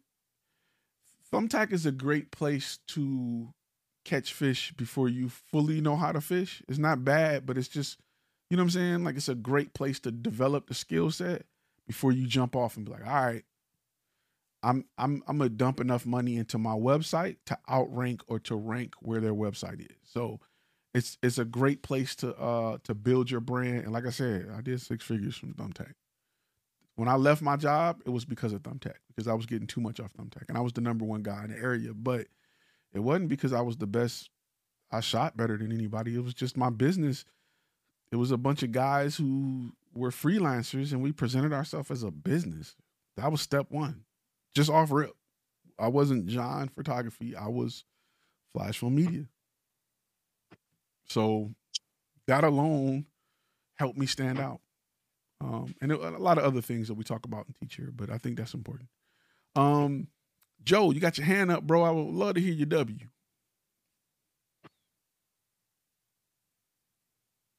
I'll give him a second to uh, to unmute. Can you hear me? Yes, sir. Sweet. Um, yeah, no, so turn my camera on. My uh I guess my W is I figured out a niche I want to niche down in. However, I'm a little skeptical because I saw you made like a a short on YouTube about nonprofits and how they're stingy with their money. so let me ask you a question. Let me ask you a question. Why why why nonprofit? Um that's a great question. Well, originally I wanted to focus on like drug and uh, rehabilitation centers. Um, and I found out most of those are nonprofits. So that's kind of how I came to my conclusion. But I wouldn't be opposed to working with just like the general idea of nonprofits. I'm open to, and I mean, a lot but, of them have. But what draws you? What draws you to that niche? To the rehab and alcohol, yeah. or um, that's just something that's been a problem in my family. So I felt like that would be like a, a good thing for me to kind of give back in a sense of I kind of can identify who the target audience is because I feel like I am the target audience. So I felt like I I felt like I had a leg up because I already know like what that's like. So so uh, and this is gonna be I, I gotta i'm gonna be very direct with you i'm gonna give you a lot of love on this question this next question go ahead what's more important being profitable or giving back right. Because you're making that choice with this with this niche i just want to let you know. Yeah. Um that's a great question man. I don't know. You don't um I, you don't have I to mean answer it now but that's the question you're gonna have to ask yourself. Right. With this niche i i was gonna say so like I've done a little bit more research on the topic, and from what I see, like people are saying, like nonprofit uh, video production companies can make a decent penny off of working with nonprofits. I think it's all about how you position yourself and what nonprofits you're working with. I'm not. So, I'm not saying it's mission impossible. I'm yeah. just saying it's a hard uphill. I'm just. I'm saying it's not the least path path of resistance. That's all I'm saying. It can be yeah. done. Um, it's just it's just difficult. It's, I, right. I I'm not by no means am I telling people not to do it. I'm just making sure you understand the path that you're choosing and and right. what passes. Because I felt like I'm gonna be real with you. I felt like I can pick a niche, and and and if in my heart I got a place for a nonprofit, I can do more on the side with the money that I make in my niche and maybe my time than mm-hmm. I can by making it my main focus. Right. You know what I'm saying? So yeah. I can still go if there's a place that I want to go and like like I'll even say practice. If I want to go and practice shots and come, there's a nonprofit I can give that time to if if right. it has a place in my heart. But making a living is just difficult. If uh, you know what I'm saying, like it's just if I had to, it's just difficult. It, sure. It, you know what I'm saying? Carlos says yeah. a whole niche of people saying they don't have money and need donations to make things happen. It's like going against the wind. You can do it, but you're making it harder for yourself. Absolutely. So I'm not. I, I don't want to. I, would be lying to you if I'm telling you I'm not trying to discourage nonprofits. I'm just saying it's it's so difficult. The the only key to a nonprofit is is showing is helping them understand that your content can make them money Right. right. That's the that's the main upside of nonprofits. I can create content that will bring in donations. And they like, cool. We still can't pay you for it. Like, right. you know what I'm saying? Like, we still don't want to pay you for it. All right. So it's it, compared to a company that's selling freaking ketchup. That's like, hey, we made eight point five million dollars selling ketchup last year. We don't mind investing five hundred thousand into trying to add 10, 20% to that. Cool. So, eh, you know, look, Pastor Pastor Roderick says he says a pastor is truly hard. It's just difficult. So I'm not I and and the reason I want to be direct with you on that because because I think at times and this is for everybody when choosing a niche, sometimes we got to I want you to pick a niche you love and can talk about. Mm-hmm but I also want you to pick a niche that's very profitable. Right. And, and sometimes we have to separate it and right. make profit and then take that money back to do what we love. Like like I, I like shooting movies. I love shooting movies. If I could make a living just shooting movies, I would. But I know I can go shoot a boring talking head video that's gonna take me four hours for ten thousand dollars with a client. Right. I'm gonna pay all my bills, you know, and then I'm gonna have enough money to go shoot me a movie. So I got two birds with one stone. You know what I'm saying? So I, I can't I just can't do that if I just shoot a movie. It's just difficult to do. So so that's why I say with nonprofits, I and I was trying to understand like what's the passion behind wanting to shoot nonprofits, and I and I respect that, and I think that you know it, it's perfectly fine to have something that we're passionate about that can't afford us.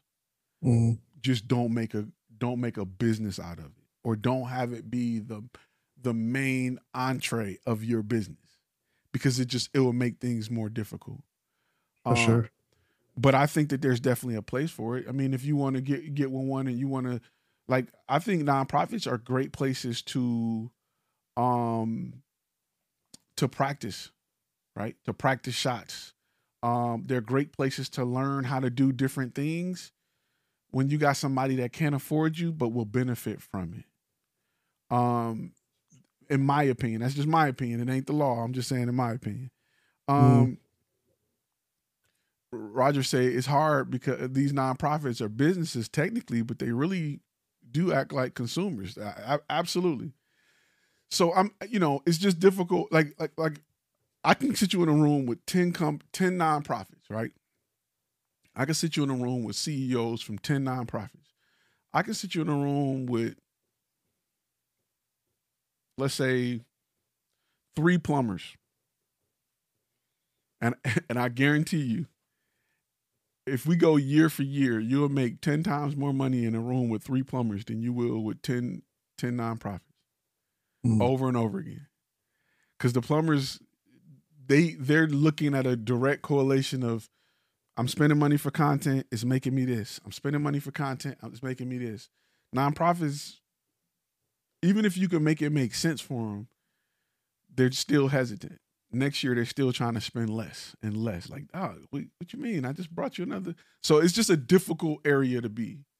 Yeah, no, I hear. You know what I'm saying? Still have yeah. a passion for it and still do for it. It's just difficult to make it All right. your main thing. For sure, that makes sense. Not impossible, because I I know I've I've worked for some nonprofits. I have one some of my uh, bigger clients was uh, corporate event with, with some nonprofits. I've I see them once every three years, and you know it's cool. But if I if I if I ran a company that only did nonprofit, I wouldn't I, I wouldn't be here. I, and I started off with with all the love in my heart to do like veteran stuff, minority yeah. veteran, to do minority stuff, to do disabled vet. Like I was like, yo, I'm about to. I learned the hard way. Like, like yo, yeah. So it's just you know that's all I'm saying. Um, you know, still have a passion for it, and still still work in that area. Just be mindful of it when you pick a niche that you want to go after. And then you got to sure. also remember this, right? Depending on what the nonprofit is, they attract all the photography moms. You know what I'm saying? Like depending on what it is, they attract all the photography moms or people who are affected by that situation that are photographers that want to help. Right? Mm-hmm. So like we did uh Habitat for Humanity and they were building homes and we were hired to come out and capture it. It was 20,000 people who either was supposed to have been building, was there with the companies, was taking picture and video. Like it was crazy. So yeah, they had my images, but all it takes is two of the photography moms to to dump off a bunch of images saying we took pictures too oh, well, we don't need to get a photographer next year because this is all we need.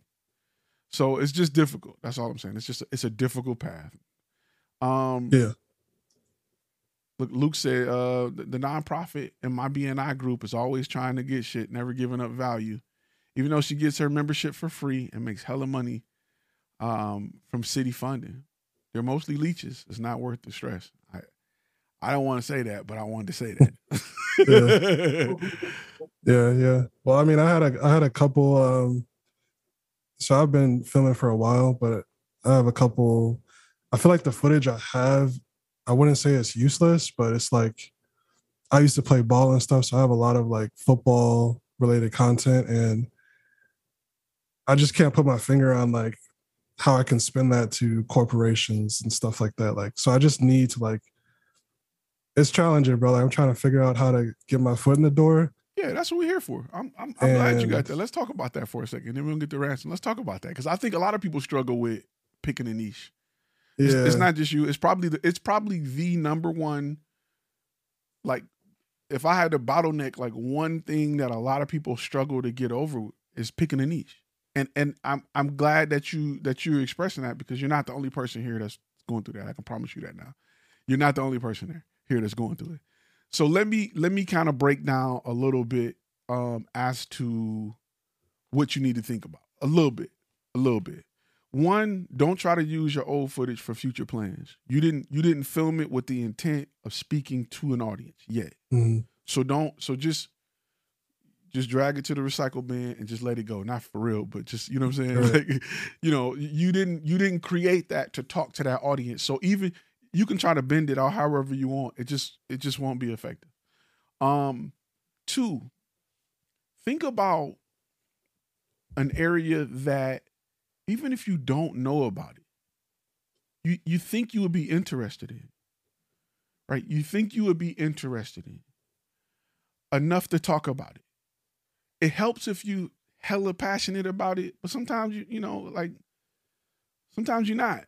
I can talk about it. I ain't crazy about dental stuff. I I'm not the type of guy that enjoy getting root canals and crap, but I can talk about it. I've been around it and I've educated myself enough to talk about it. Um, and depending on what you decide to do, needs to be within that wheelhouse. It needs to be with, within the area of things you can talk about. Now, you talked about sports, right? I did a video for um, I forgot the name of the company that uh they, they have the vest that the football players wear and they put the little device in to track everything.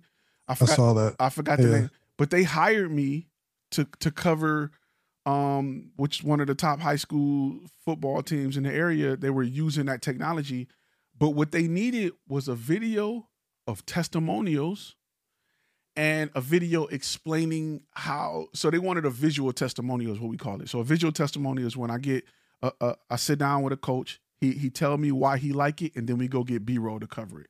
So it's not just a looking. It's just it's just a more of a a higher end testimonial, right? So coach telling me, "Hey, I like this, don't like that," um, and then I'm filming.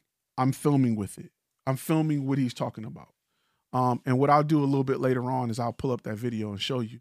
Uh, but I, I like sports. I like football. I did some some some NFL stuff, and they saw that and was like, "Hey, and you do video. Let's do it." So, um, it ended up working out. But you, you can stay within the industry as long as you specialize in something in that industry. Um, you got to specialize in something though, and be as specific as possible, even if it's sports technology content. We do we do content for the companies that are that, that are in sports that offer technology. That's still a, that's an area that you may have 20 companies in your area and not even know about it. Right.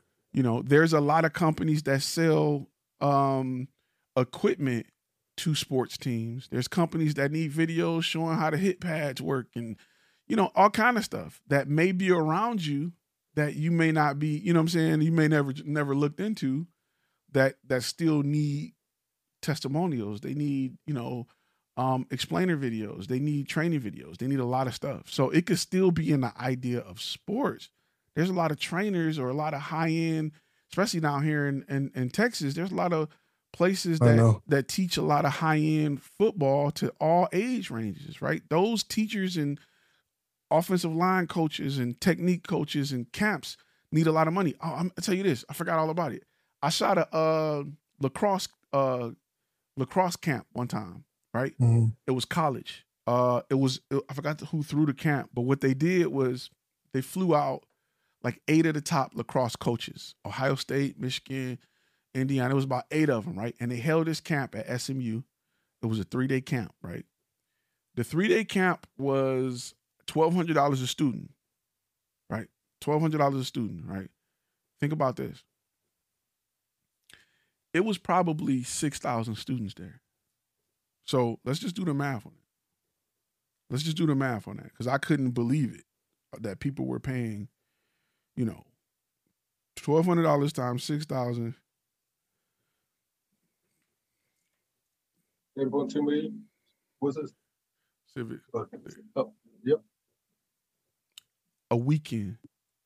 I couldn't understand how they were paying us twenty thousand to film this. I, I, I had no I, I didn't play lacrosse. I knew nothing of it. I mean I knew about lacrosse, I just didn't know it could generate this much money. Cause I was wondering how are they paying coaches? But coaches, I, I know coaches are getting flown in for free. I don't know if they were getting paid because they were getting the opportunity to scout some of the top high school talent and recruit and offer scholarships. But I do know the guy got the field. He got the facilities for free because he was a he was a SMU alumni. And all he had to do was I knew he paid to bring in coaches. He probably put him in a hotel. I don't know the extent of his cost involved, but I know he he did he did three lacrosse um lacrosse uh three day events per year, and that was it. Mm. When I, when he told me how much he charged, and he told me how many students were there, I put two and two together and was just like, "You you doing what a weekend? What?" Because I was That's just crazy. wondering, like, how are they paying twenty? Like, we were there for sixteen hours total for three days. Their, their bill was like twenty two five. We're doing a highlight video. We're not even filming everything. But if you like sports, you can possibly get with an event coordinator or, or, or event planner that's planning these sporting events. So that's still another way in. Mm. You know, they, they the, there's a lot of leagues depending on where you are in the country, football leagues, basketball leagues that are semi-pro, that are not like like you an example. Um, in the city of Plano, Texas, and a lot of southern cities that I've learned, their cities have uh rec leagues for adults. I played in Mm. a, I played in the flag football league for years. Well, guess what? Guess how they market it? Photo and video. Video. They they they market it with their with their uh photo and video. They market it with with their pages. They market it with their Instagram to get people to sign up, make money. They hire referees. They do a lot of stuff. Training for referees need video. It's a lot of places in sports locally that we don't think about. That True. if you specialize in it, if you go to your your city or a small city or a chamber of commerce and say, "Hey, I want to," who's in charge of this? Who's in charge of the basketball rec league that y'all have? As a beta client, I want to shoot all your stuff. I want to go create content for your social media. And all it takes is you to kill one sport, and they got 10 other sports in a whole department. And it's Right. other cities. And boom, you the man, you the guy. Your company is the, you know what I'm saying? Your company is it. So, you know, that's all you got to do. That's a good point. Cause them, cause like here in what what what area you in? I'm in Dallas, bro. Dallas. That's right. Yeah, you okay? Yeah. So I can tell you now, Plano got a league, Allen got leagues, Frisco got leagues, Dallas got leagues, Garland got like that's five. So not only do they have city leagues, they have additional leagues. Because I played in Lone Star, which is an additional league that play in all the cities, which is a company, and I played in the city league.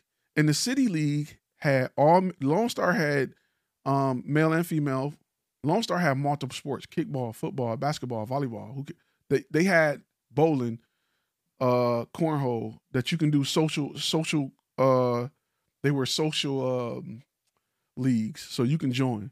The city had an all guy league, an all girl league, a senior league, a junior league. All of that stuff need marketing and advertising. LGBTQ. Right. Yeah. Hey, I only know because I had a passenger who's over, who was over like a kickball league. He's over eight cities. Yeah. And they was running, they were not only did they have multiple leagues, they were running multiple days. So if you were male football, you could have played on the Monday league, the Wednesday league, or the Friday league. So that's how many leagues. Like it was it was we ain't even got into baseball, softball, kickball. Like they had so many different leagues, and all of these leagues need pictures, they need video, they need marketing, they need people to sign up. How do you sign up? Because you see it. So you can be a you can be into sports and go a whole different route and still be B2B corporate and work with the cities or private leagues. Either way, you good to go. So that th- those are just ideas that you know I I didn't you know I I did NFL. I could have easily went to somebody and say, "Hey, let me," you know what I'm saying? And there were times where because I played football, I would go out and take pictures of my team. And you know how many people from the other team wanted pictures? I would go out and take pictures of my team just to, just because I wanted to practice. Mm. I wanted some sideline photography shots of football. You know what I'm saying? So there are opportunities in a lot of places. And we ain't even touched on high school. We ain't even touched on your local colleges. we ain't even touched on Pop Warner. We ain't even t- like like it's so many different places that need any place that that people pay to play, they got a market. Pay, Mhm. pay to play, they got a market. They got to train. They need training videos for referees or recruiting videos for referees. You know what I'm saying? Like, it- it's it's a lot of opportunity if sports is your thing. Um, it's just finding the the business, the person that makes the decision, the business side. And again, you can go downtown and see who renting out uh who renting out these fields, right? Because your area got fields that companies can rent. Yep. Some, sometimes they pay, sometimes they don't. But you can find out who renting the fields. Market to them. You know what I'm saying? You can it's it's so many different ways that you if, if sports is your thing, depending on where you are, that you can still cover sports and and and make good money. I promise you, you get two, three cities on lock. You you're doing six figures. Hell, the, With the multiple staff, with, a lot of staff. right, right. Got to. and and and you probably selling you you can probably create a website where any extra photos players can buy and download so and i'm gonna be real with you the reason i didn't take an nfl job or even go after an nfl job because they don't the photographers don't make no money they make 55 60 a year for what they got to go through you can you can do six figures working with pop warners different pop warner mm. leagues and have your own schedule and and have the ability because not only do you work for the NFL, but you can't do nothing with them pictures, bro. You are so you can't post a lot on your social media, bro. You can't post a lot of stuff. People don't understand. There's the NFL don't play about their content. You can't you can't make money on the side. Like I, I used to wonder, like talking to NF, other NFL photographers, dog. Why don't you have a YouTube channel? You know how big your YouTube channel would be if you were on the sideline of the Cardinals game every week. What are you doing? I can't. You can't have a YouTube channel? Nope. I can't TikTok about it. I can't do none of that. I'm I'm gone immediately.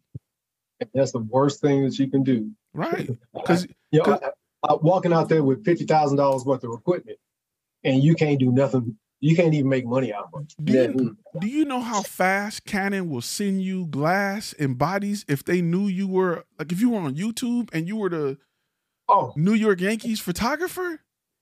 They will send you fifty thousand dollars worth of stuff, but you can't market that. You can't advertise that.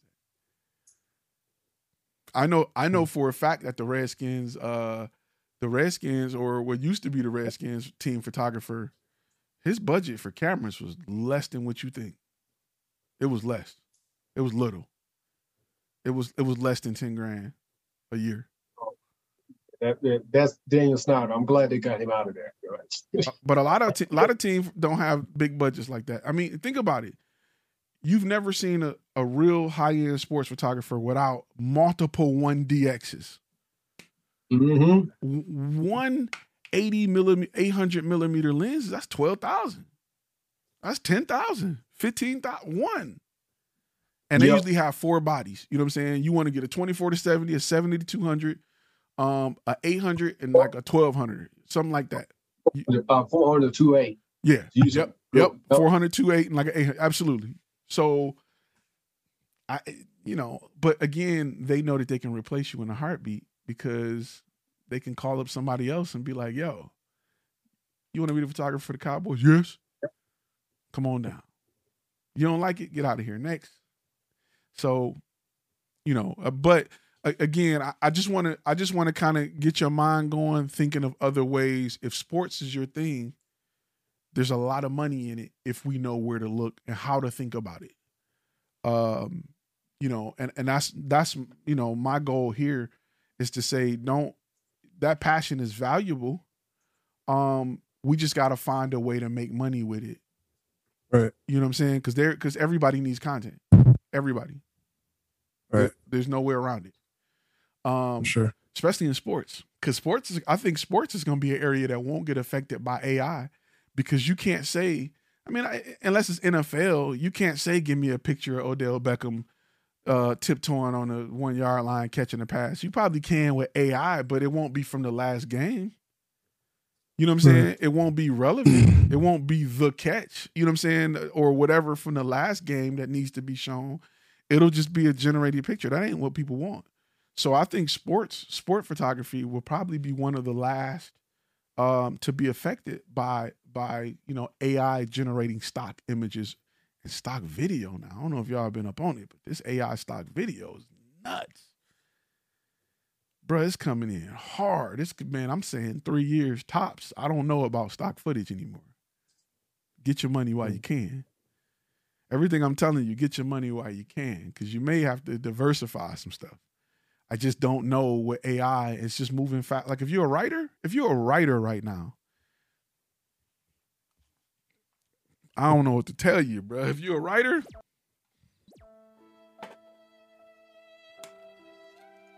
let me open up my little.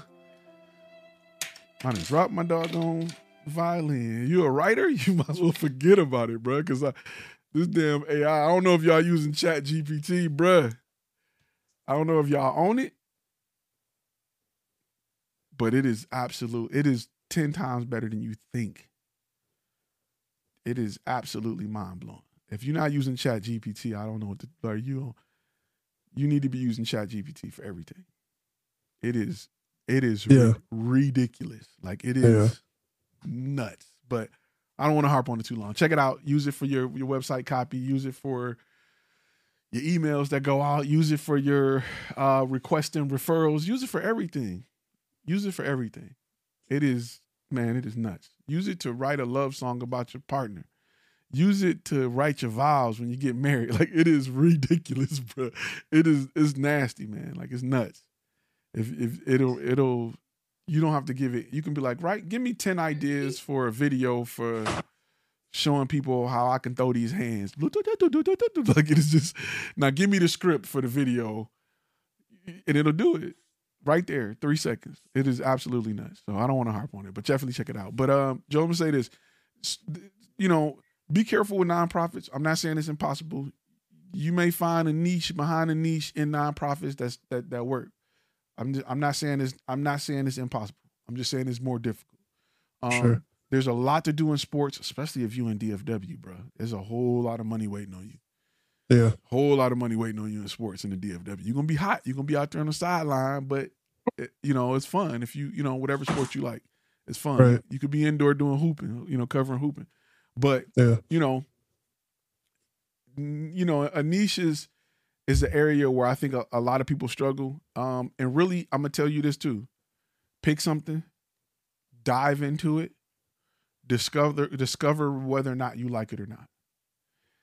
Thinking about it, it's just difficult to really experience it enough to determine whether or not you want to be you want to find a way to get good at it or you don't want to touch it right? And i and and an example i like to use for that before we before we get to ransom an example i like to use is i used to get approached by all my barbers to do some footage for them to do pictures for them to do a flyer for them i used to get approached by all my barbers right oh you do you you the camera guy yeah i want to until i realized none of them had money to pay in fact, the last barber that I did some stuff for paid me in haircuts. It took him, I got three years worth of haircuts Yeah. because he didn't have the money and he wasn't going. And that's when I was charging five, six hundred for a video. I wasn't even charging what I'm charging now. It was just me and the camera. It wasn't even my crew. They they Hmm. they just don't have the money for it. And I mean, you know, I they just don't. You can try to get with a company that owns a salon. I found it better to get with a company that has the type of salon. They got a bunch of suites, and then you get with the business owner because they're thinking about, hey, I want to put somebody in that suite. When people sign a contract and they're paying booth rent of a thousand dollars a month for twelve months, that's twelve thousand dollars. They're thinking bigger numbers like that, and it may work out better if you go after the person who owns that type of suite. Somebody who got a smaller salon with six chairs may not have it. But a person with a suite has probably got vending machines, ATM machines, like their average, what they're making is much greater. And they want to do two things maybe market the suite to bring people in so that they can utilize the shops that are within. They may want to market a recruiting video, letting people know or barbers think of why they should come here and rent this suite. Um, you know, so there's there's a lot of there's two different aspects to videos that you can do for that owner. Um, they may want to do training videos for a janitor that they have there, or onboarding videos for people who purchase a suite and they want to, you know, they're frequently asked questions. And so, where do I park? What do I, how do, you know what I'm saying? So, it's a lot of different areas there. And that's a little bit of smidget over from the barber, you know what I'm saying? But just thinking of, just thinking like a business and and and trying to identify who's the best person for me to waste my time on, I guess you can say. Um, you know, I, I I moved out from the low level barber, which I don't mean it in a disrespectful way, but you get what I'm saying. Yeah. You know. I appreciate it. Oh, anytime, bro. Anytime. But be, yeah, be careful with the be careful. Have fun, but be careful. Got you. Ransom, go for it, bro. Yeah, so my uh question, Okay. and it's kind of a win, but not a win, um, is right in line with what you guys are talking about. So I spoke to the president today of the Pop Warner Association. He uh, wanted me to send a send a proposal over for um, it's just a four uh team league Pop Warner football. They do have cheer, so I'm, I I've never done this before. So I'm trying to figure out um, and get ideas from you all on how to approach my pricing because I know in some groups that I'm in, some of them they do um, like a kickback to the league. I've heard some of them say they do like as low as ten percent or whatever. Um, I mean, if I don't have to do a kickback, I definitely I'm not gonna mention it. But just in case if they do ask me about that, I kind of want to get you guys idea um, ideas as far as um, what would be kind of a good, you know, outside of my cost of doing business, what would be kind of a good idea to, you know, uh, as far as my pricing to kind of get myself in there with the bid for a win. Let me say one thing real quick, um, and then we'll see if anybody got the ex- experience in that area. One, what I would do is I would find a smaller league, right, if, as soon as possible, and beta they ass and use it for the big league. Only because they'll know a little bit. They'll be able to answer that question better than anybody. Even maybe people here, unless they've you know worked with a similar situation, but um, they'll be able to answer that question a little bit better. This is why that first client or even that first product I'm beta testing so that I can ask the questions of what's your revenue look like? What do y'all spend on marketing? Because it's hard to tell with Pop Warner whether or not you're dealing with a team that is well funded or are the kids on the corner selling candy bars. You know what I'm saying? So it's just a big difference in in that approach because that may determine whether or not the league or what budgets the league may have to spend money. Um, with that being said, uh, who was doing group group um sports? Was it was it Creighton? Were you doing group sport shots? Somebody was doing group. Uh, So, uh, Rez, what are you what are you bidding to provide? Uh, what type of services are you going to be providing for the league? was a picture. So I just want to do team and individual. That's it. Okay. Team and individual portraits. Yes. Okay, okay. Hmm. Um. With with that, you, you're gonna probably be along the lines of a kickback. I'm gonna be honest with you, Yeah. Okay. and, and I would position it that way. I would position it as a fundraising idea. To be honest with you, And that's what I was thinking because it's only four teams Yeah. for the whole city, for the entire city. Um, because parents want it and the, Right. the person who can give you the power and access to everybody is the is the uh is the league i would i would position that as a fundraising idea you make money they make money you know everybody's happy the league is incentivized to bring more people to get more people involved to get more pictures because Okay. they're getting a kickback that that's how i would present it because there's no I, I and I would say, you know, this is just my opinion. I would definitely speak to somebody in that industry because that that may not be the case. I, just based off the limited knowledge I have of approaching a league like that, I would incentivize them to want because I want to be a part of their their mail list. I want to be a part of their email list. I want to be a part of their uh when they when they submit the send out the paperwork to uh to get people to fill out for their league. I want to be a part of that. I want to be at the event because uh, Pop Warner they have a like a weigh-in day where all the kids got to bring their um their birth certificate and they got to get weighed to make sure they're the right age and everything. I want to be a part of that event because because during that event, if we're not doing pictures there, which we probably won't, because usually um usually uh uniform handouts aren't aren't at that time. But if I'm a part of that, and let's say I'm getting pictures for the league, right? So that they can post on their social media, that may be my kickback. The kickback may not be money. It may be, hey, league, we're gonna cover some extra events that you guys have. Usually those Pop Warners have um Crichton say email them. Um, usually those Pop Warner, they have like dinners and they have other events that the league yep. would love to market. It may yep. be more valuable to the league to have that content to market than to get a kickback, or maybe both. I don't I, I don't know.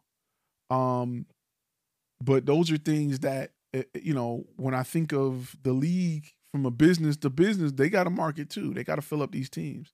So this is something I would think about. Creighton said email them. Um, it's in the chat. I'm not gonna say it because it'll be on the podcast, and I don't want everybody emailing Creighton. All right, yeah. All right, and, and do y'all think that ten percent that that's more than fair if they come back? Hey, can you hear me now? Yeah, I hear you. Yes. Man, I, I, I jumped through a bunch of hoops just, just, just for y'all guys to be able to hear me now. um, oh, you know, hold on. I, am just excited that, that y'all guys can hear me. So, Ty, uh, go ahead. You finish up with, with, with that, then I'll throw my two cents at, uh, when you're done. I, I would I would give them options, right? I would give them 15% with no images, 10%. I would give them three different options to choose from because only because we don't know what they value. Like, okay. like if you say, "Hey, you guys got, you know, we'll be at the weigh-in taking pictures. We'll be at your ceremony, and we'll go to one of the team practices, and we'll get images for your." That may be more valuable to them than ten percent. I, I just don't know what they value, and I don't want to say this is what they value, and then they don't, because again, marketing they, marketing could be the number one thing they value. They they're like, we don't have pictures for nothing. We don't have good images or video for nothing. We will take that over ten percent at least the first time. Yeah, yeah. One of the teams that I've uh, reached out to, I talked to their president, and she um, she had told me that their photographer last year he left, and when I went on their website, they had on there where they were begging the moms to put up their iPhone pics. it's crazy, but so, yeah. I can see that. So I know they have a need just based off of that, you know. Um what I used, love when I used to go take pictures of my son, you know, I'm out there with 400 millimeter. I'm going, I'm I'm snapping, and I would post them in the group, and folks would go crazy. Please, my son number 88. Please get a shot of. You know, I, they would lose their mind. I got a son. I got so a picture, picture of your son on a bench about it. What you want to say? Hey, hey that, that's a better picture than, than than what they get from the stands. True. So my second question is because I checked out some of the con. Do you have a contract that's maybe that I could um, purchase and then tweak it a little bit? Do you have anything around which one? Which contract would that kind of be geared towards if I'm coming to them? Um, I would say probably three. Right, the event photography contract um, the model release contract. Um, and there's one more I can't think of off the top of my head. Portraits. I think it's the, the portrait contract. So those are the three that yeah, I would yeah, combine. Yeah, but, but portrait would fit that. Yeah. You definitely, okay. you definitely want to do model release because if you're out there, you're taking pictures at an event, you know, kids, especially with kids. With kids, I so I'll give you this quick tip. Um, get a model release, more of a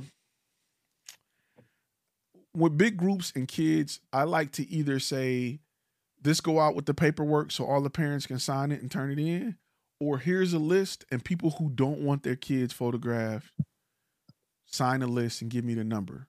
Give me the the, the, the kid's jersey number. That that's that's the way I try to make it easier. Um, but it's tricky because the league I've had I've had it where leagues can put out information and say that by joining this league, you agree to let your child get photographed and we can use it for marketing purposes, blah, blah, blah, blah, blah. And and again, that's something that you can bring up to the league that'll make them say, I never thought about that. Hey, do you have permission? Have you notified the parents that you're gonna be using this content to market to go on your social media? Parents may want them to play in your league. They may not want them on your marketing material. Little Johnny get a nice catch where he diving and we snap the picture. Mommy may not want that on there. And I don't want you coming back to, to mommy trying to negotiate it later. Like, well, he give him his helmet for free and y'all can I don't want all of that. Cause it'll happen. Like it's happened. You know, I, you know, especially our people, boy, they want something for free quick. So you just to eliminate that, and this is how I present it to the league, because again, they're gonna be like, I never thought about that. You know, but what you what you I know Crichton you was gonna jump in, go for it. Oh yeah, man. No, uh all right. So so so what you're wanting to do, you want you're wanting to do team and individuals then, right? Yep. Yes. All right. So so what ends up happening is uh yeah, you know, like uh, everything with the contracts, you know, the, the more the more you can put on the league, the better. And guess what the league wants to do? They want to put everything on you. Um and so and, and then everything else that, that, that Ty was talking about, you know, finding out what what it is else that they also want because every league is going to want to uh, uh, is is going to want team pictures. You know, like that, that's it, it's it's kind of like it's kind of like if you if you're going to get uh, if you're going to get married, you, you, the the bride's going to be in a dress and she's going to want the cake. you know, but the but you know, so you know, in, in this case, you're kind of the you, you kind of like the baker, and and and so, you know, you, there, there's different ways of playing everything. Um, I'll be honest with you. I probably, I'm at the point right now where my competition is uh, doing an 18% kickback. So uh, I'm putting out there 20% because one, it's easier math. Um, uh, but that also means that I also have to charge more. Uh, and so the other thing that you have to look at is uh, or, or, you know, and, and th- th- this would fall under the uh, the I didn't think about that, or we never thought about that. Um, that uh, a lot of leagues they'll want plaques for their uh, for their team sponsors, and so uh, you know those cost money, and uh, th- th- those are like shoot without me pulling up probably 10 15 bucks pop um, and that's wholesale price and they're going to want that for every sponsor. But not everybody league, not, not, not every league wants that. That that's the stuff that you, when you're in the conversations, you have to find out. Um, Let me say one, I, one thing, Creighton, because you reminded me of something really quickly. Um, my boy who who uh Ricky Boughton, who did a lot of NFL photography, he got brought on um as an assistant NFL photographer just to capture pictures of the sponsors in the stadium. Mm-hmm. He was brought in just to take pictures of of plaques and things that sponsors paid for to give them proof that their sponsorship dollar was going to work. That's it. No players. No, they was like, you can stick around and get some player shots. And that's how he moved up. So if you were the league that got sponsors, simply having images of what they sponsor is of value. Something we don't think about. We don't, we not, we don't, I would have never thought that crap in a million years why do why do Budweiser want a picture of a big ass sign that's hang? Everybody see it, but they do. So smaller um leagues that have sponsors need that type of imagery as well. But go ahead, Craig. Not mm-hmm. Oh yeah, no, and and, and th- that that's on the money too. Um, there, oh, let, let, let, me see. Yeah, there, there's one guy uh, who's a gold member. I don't, I don't see him here, here in, in here tonight, so I'm not going to call him out. But he told me that there's a, a soccer field near where, near where he is, and uh, one of the big things is, you know, these leagues want those pictures with a kid in the front and uh, and and they and they really want the focus on the ad in the back. So they actually want you to miss the focus. um, you know, and so that way they're you know, boom, that that company knows that their ridiculous amount of money for sponsorship is being used. Um, we had we had a high school me. game here sponsored by Taki. They had a big Taki truck out handing out Takis to kids. It was like a crack. It was like handing out crack in the eighties. My kids- exactly. my kids be losing their mind over damn Takis. Fingers be blue. So my question is, Don't touch nothing. in addition to the kickback, am I charging charging them on top of that, or am I just making You're money? usually just selling straight to the parents. okay, okay, and, and and that's where the scary part is because the the leagues generally want you to guarantee X, Y, and Z, and um, you know it's Pop Warner. Uh, Pop Warner, my experience is uh, you're going to be making a lot of money. Uh, I had um, one league. Hold on, do you know about? Do you know? Do you know how many kids are in it?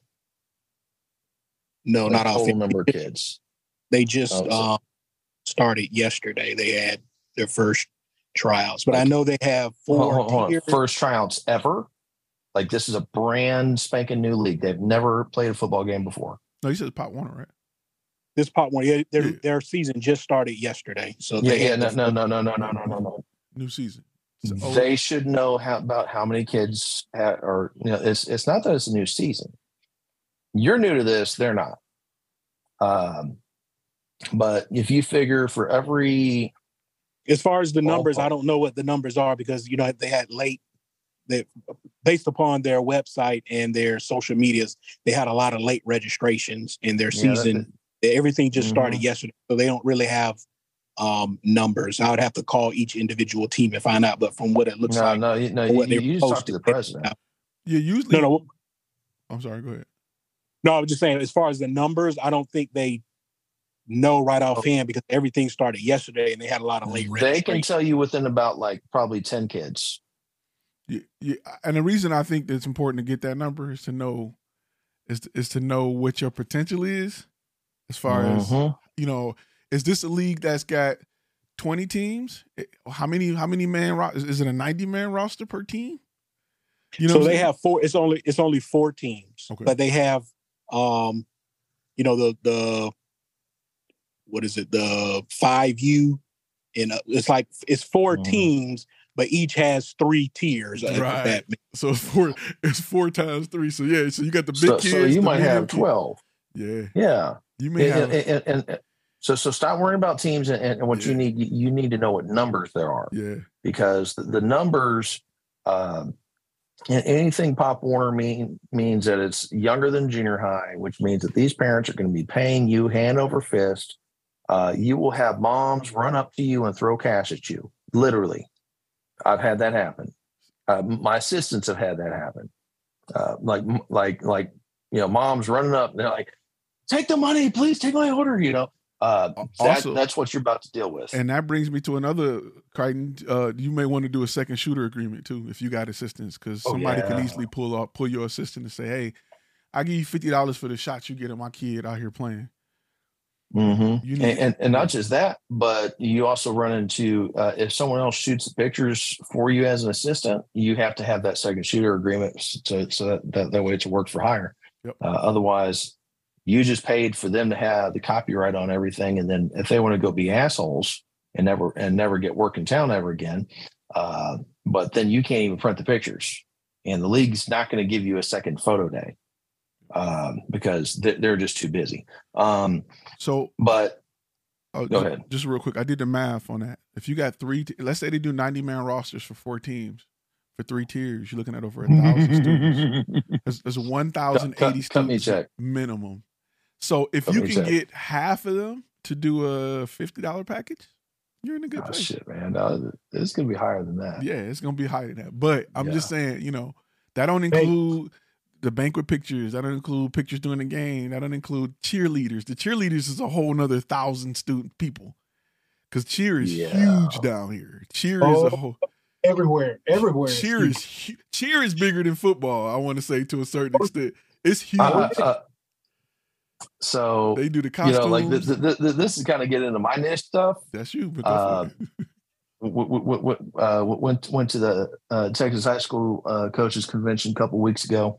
MaxPreps had this big giant booth, probably had like eight employees, and I drug like six of them through the dirt, trying to find out every little bit of, of information.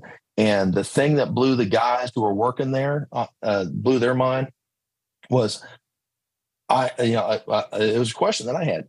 Hey, in my experience, my biggest sales are not football.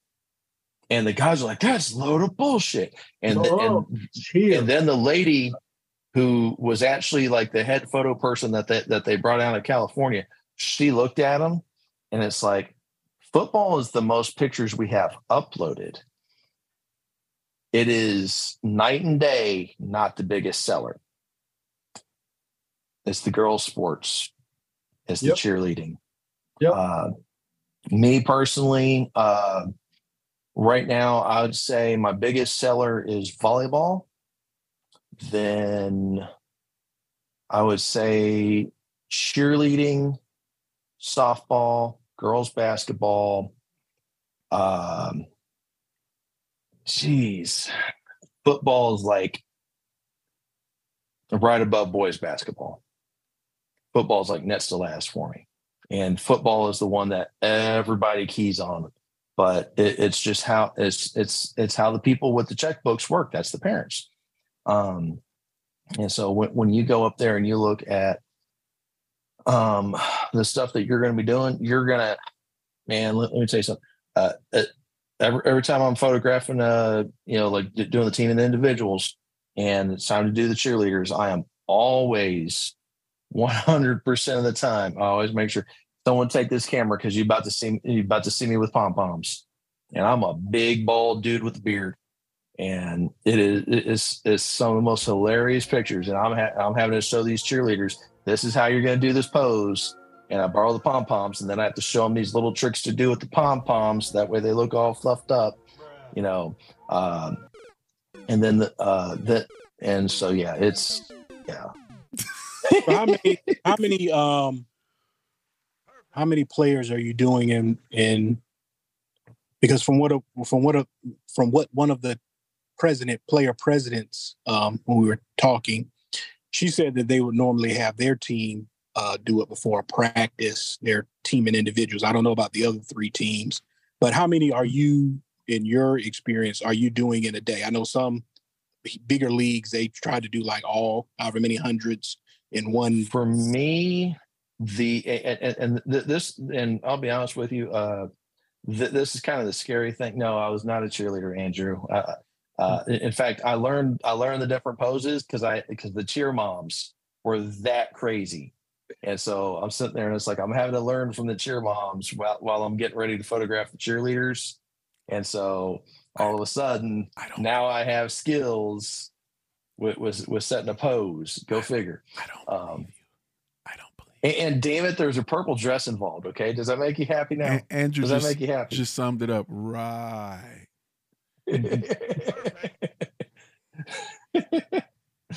um, little Street Fighter right there. Uh, but me per and, and so really ransom th- th- this year is the scary part for me is it's with mirrorless cameras it's a lot easier it used to be you had to have somebody with skill You're listening to Content and Cash, a Flash Film Academy podcast.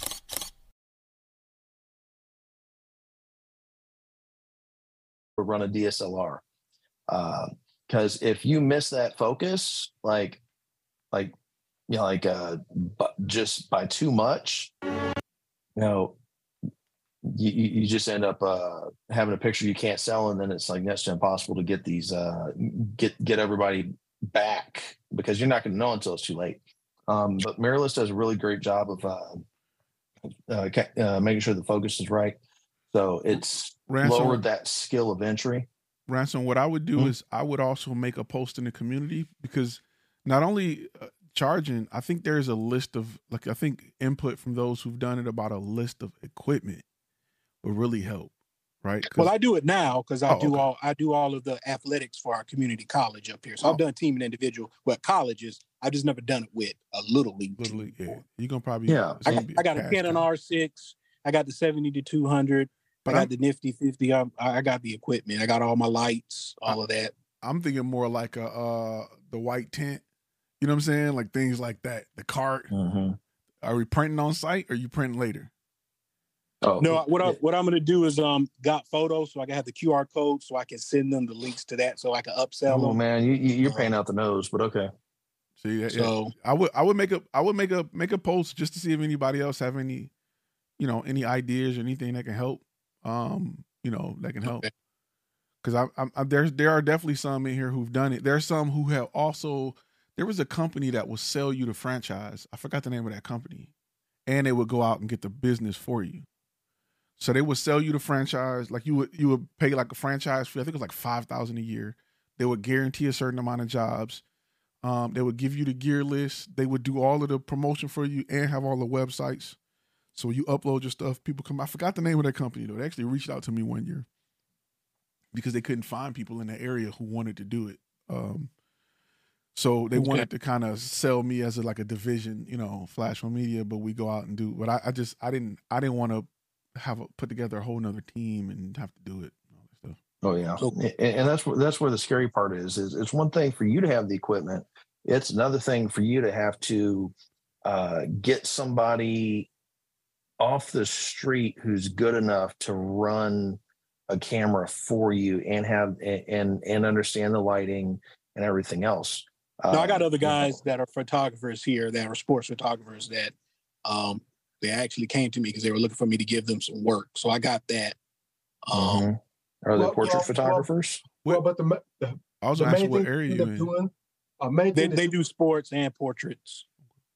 uh, main thing that you want to end up doing just as just as far as your your uh I say organization wise, you just have set like like some some general settings that you're going to start with, and then and then they'll go up and down from there. I mean, because that's that's what happened when I I worked for another photography company like over ten years ago. It was just hey, here's your settings. We're going to be on these like ninety percent of the time, and you kind of you just learn those and then there are very few instances where you were able to venture out past that but they just wanted to get something solid that was that was sellable that was it we're like oh, okay hmm. But yeah, b- business wise, you know, the big question is uh, it's going to come down to how many kids do you need to run through, how fast, uh, how fast is the league expecting it to happen, sound good. at what are you and your team's capabilities, and that's where it gets, uh, you know, tricky because I can run through two hundred, you know, little leaguers or pop warners in about three and a half, four hours but you know if you have someone who's not experienced in doing it they might take maybe another hour you know? Yeah. uh, cheerleaders take longer than the football players.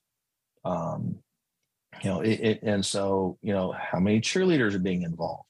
Uh you know th- there's just a lot of questions that you probably it it does, doesn't feel like you know yet uh the, the answers to Well, he said he said he had experience doing it. I would say just you know just getting the no, no, i mean but, but with the league. Oh yeah with the league yeah yeah.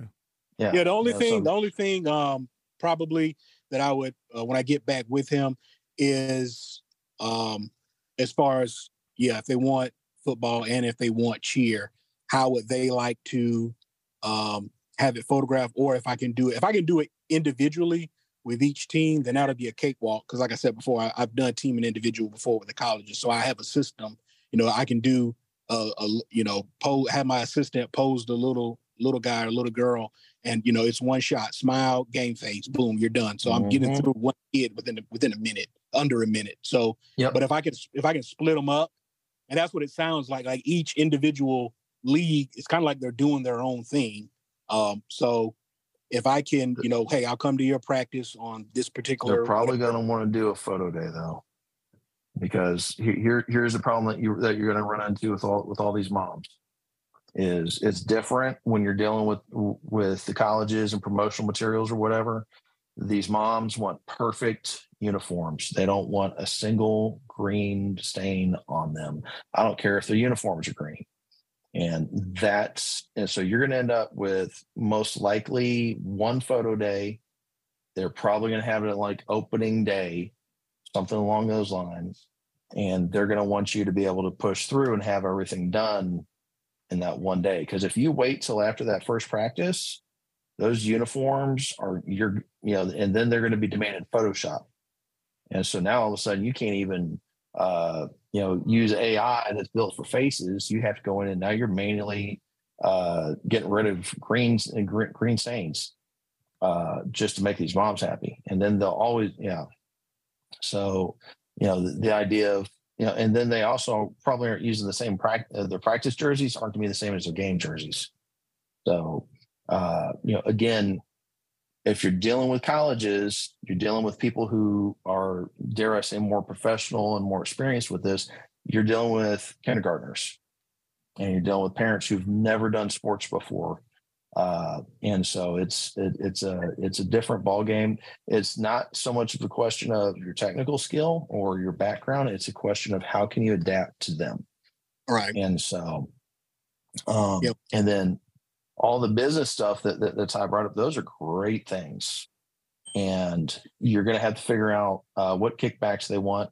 And the the thing that's going to be the toughest part is if their league board is doing uh, uh, if they're doing blind bids and if they're not going to communicate anything with you because they're not going to get what they want is really what it is is you know if, if they're doing if they're going that route and then you're going to have to guess as to what you're willing to provide and again you know the problem does come back to they're going to want you to definitely give things and they're not going to guarantee a certain number of sales. Um, Yeah, but I- when I I'll, I'll the- tell you this with Pop Warner, there's usually pretty good sales. when I spoke to the president today, and he's also our um, Republican legislator, he's over the uh, Big Bend thing. When I spoke to him today, and some of y'all may know the name Corey Simon, he played uh, national uh, title winner here at Florida State, and he played for the Dallas Cowboys. He's the president over the Big uh, Pop Warner. The Uh, so that's- Cowboys. So, so he knows how to play, but the question is, can he be a president? the Cowboys. But that's why I that's who I talked to today. But from what he told me, they only had one photographer last year. So um but yeah, I'll, I'll get with him later and kind of uh, Yeah. flesh out. I'll you know yeah. The, the big question is going to be stuff, sheer numbers. research You got- right research tonight and, and Yeah. kind of flesh out some of the stuff you guys Yeah. shared and kind of see what they want and if I can provide that. And and then the other question that you have is, is like throughout the season, um, you know, are you willing to give up your Saturday mornings to go do action photos? And Yeah, yeah. that'll, dir- and that'll directly conflict with college because college football is on Saturdays. I So got. you Nah, to I figure mean- out what you're willing to I- do. I got a kid. Now I've done I've done that. I've done that with um other stuff, other little league stuff I've did for parents. So I'm I'm used to that on Saturdays. You got. It's, we got a lot of uh people in that area too. If you ever need some help, you may want to post that in the forum. There's a lot of people in that area. That's the gold Okay. members. But you know, Um, you got anything else, man? F- feel free to email me. All right. Yeah. It's a just a a thought, man. Do you know who uh, Melina Myers is? Uh-huh. I, I mean, I know of her, but I don't know her personally. She um she's actually a, a good friend of one of my classmates, but I know she takes photographs up here for Florida State and stuff. Yeah. So Preface student for um the Jaguars. So uh, Yeah. maybe someone just a cool talk to and just get some get some run things by her. And it, it ain't the same at all. Um, she does stuff for I think USA Today, but maybe it's just you know someone in the area, someone who can probably give you some ideas. She's been in the game for for a while, so and Um, I I got a guy that that always can use help for uh historically black college football games out in the area too. yeah. I can you know I, I can introduce y'all, but you know, good good Well, connections. everybody. Good Good. connections out there for sure. Yeah. Well, thank you to everybody for uh and I'll keep y'all posted on what happens. Please do. That's that's what we here for. We all here to help each other out. I want to show y'all just real quick. I'm not gonna show y'all the whole thing, but uh I was able to pull up that video. I posted it um in the group. The video I was talking about with the uh as I was talking about the technology, the the, the football technology. Um and it's from this from a while back. It's from a while back. But I want to show you just just a little snippet of it. Don't don't laugh at my generic uh intro because it is.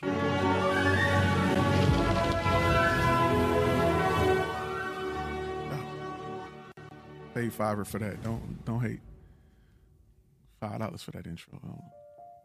Uh, we found out about Catapult uh, about two years ago, uh, attending a Nike clinic, uh, listening to the coaches from the University of Kentucky.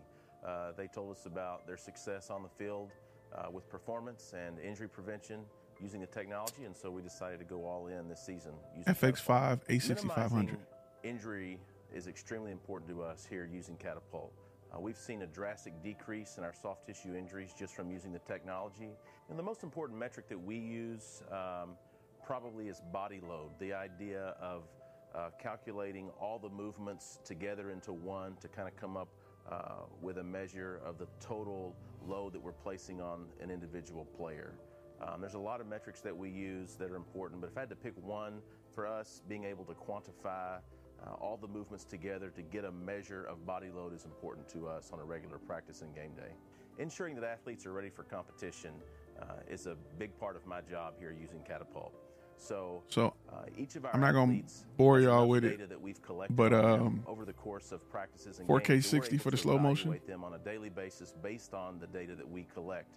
And so we try to schedule our practices uh, So and and this is was a testimonial. We just went and shot B roll, but that link uh posted in the comments if y'all want to watch the complete video. It's uh four minutes long. I think it's I think that video is on flashonmedia.com. I can't remember, but um that was just you know sports without really doing sports. That's B two B.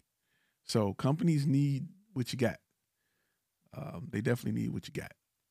So um, you got a lot of big FSU fans in here. They they in here deep. They taking over. You know what I'm saying? They taking over. I don't know. We gotta we gotta get some more Michigan fans up in here. We got enough Cowboy on, man. fans. We got enough. I just saw I saw Michigan play FSU in my stadium down here. We won that by one point, but it was cool though. when was that? 83, 84? When was that? No, bro, that was like five years ago. What are you talking about, bro? what you- Come on, man. Uh, who was who was who was the quarterback? Uh, Starbuck. Who was The Brook uh, Peppers didn't show up, bro. Was it uh? Who was the? that's what. Well, word on the street is That's we James. possibly going to the Big Ten, so we might be facing Michigan.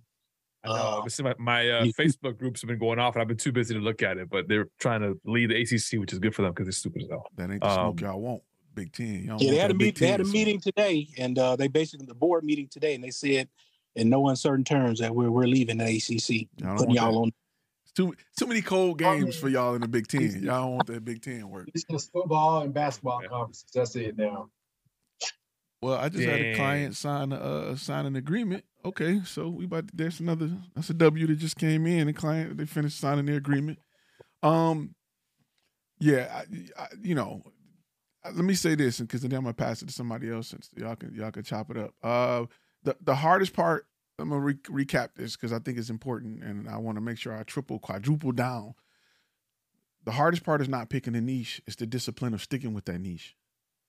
So you got to stick with it try it out see if you like it see if you can maneuver in that in that that area sometimes we just in over our head we don't want to learn about all this crap because we don't like it um so it's so important that you get with a niche that you can you can relate to that you can talk about um and then think look think a little deeper when it comes to businesses and how they make money in that area right the more money a company make the more they want to spend the more I, I like to work for aggressive companies that want the number one spot they they're usually bigger on content and media. They're usually bigger on spending the money to grow. Um, so I like companies like that. Um, companies that that see your see their competitor on your website and definitely want to work with you because they want to beat them. So you're gonna run into a lot of it. You're gonna run into a whole lot of it. Um, question, uh, Ricky Rowland, that was a good question. Um, unsure if it works for a niche though. Gyms as a niche. Okay, I'm gonna tell you my experience, and I'm gonna tell you gyms are tough because there there's just not a lot of money in it. Um, and this come from me having conversations with gym owners. I would highly suggest, depending on where you are, um, to get a beta client that's a gym owner because you could be in I don't know where you are, Ricky. You can be in Beverly Hills where people are okay spending three hundred dollars for a membership. I- I'm gonna tell you, tweak that to country club. Country clubs got money, gyms don't. That little tweak right there. Country clubs have money. Gyms don't. Most country clubs have gyms in them. but it's just difficult for a lot of these gyms to make money when they're charging ten dollars a month, and their goal is to overbook it and hope that only thirty percent show up between January and March. So the gyms that I work with were struggling. Like the average gym owner was lucky to pull away eighty thousand a year. The average gym owner. I know dentists that work two days a week that do three hundred thousand. So the gym owner that was there from working sun up to sundown was barely pulling eighty thousand. Um, it's just you know it's so. I, but you may be in an area where right there's CrossFit gyms, there's F forty five, or there's specialty gyms that do different things that have a higher. They're making more money per client, so it's worth it for them. You know what I'm saying? I I would highly suggest, it, depending on where you are, if you gonna go gym, try to go as niche gym as possible. I would tweak it and do country clubs because then you're in the area of golf. Golf is a ton of money. Country clubs market. Country clubs have events. They they can probably open the door to a bigger payday more often than a gym. And you know, I'm just thinking of who who got the bag and who don't. Um, so that's that's the way I would I personally would tweak it and go in that direction. Um, you know, a lifetime fitness would be difficult to get into because you have a corporate office, right? Those are franchises. A lot of Lifetime, Planet, all of those are franchises. So that means their their corporate office got a marketing company that's creating content that's funneled down to them. They don't have the ability to hire somebody. In fact, they that's why they went franchise, so they don't have to worry about that. The franchise is offering the marketing, um, the social media, and all of that as a part of their franchise fee.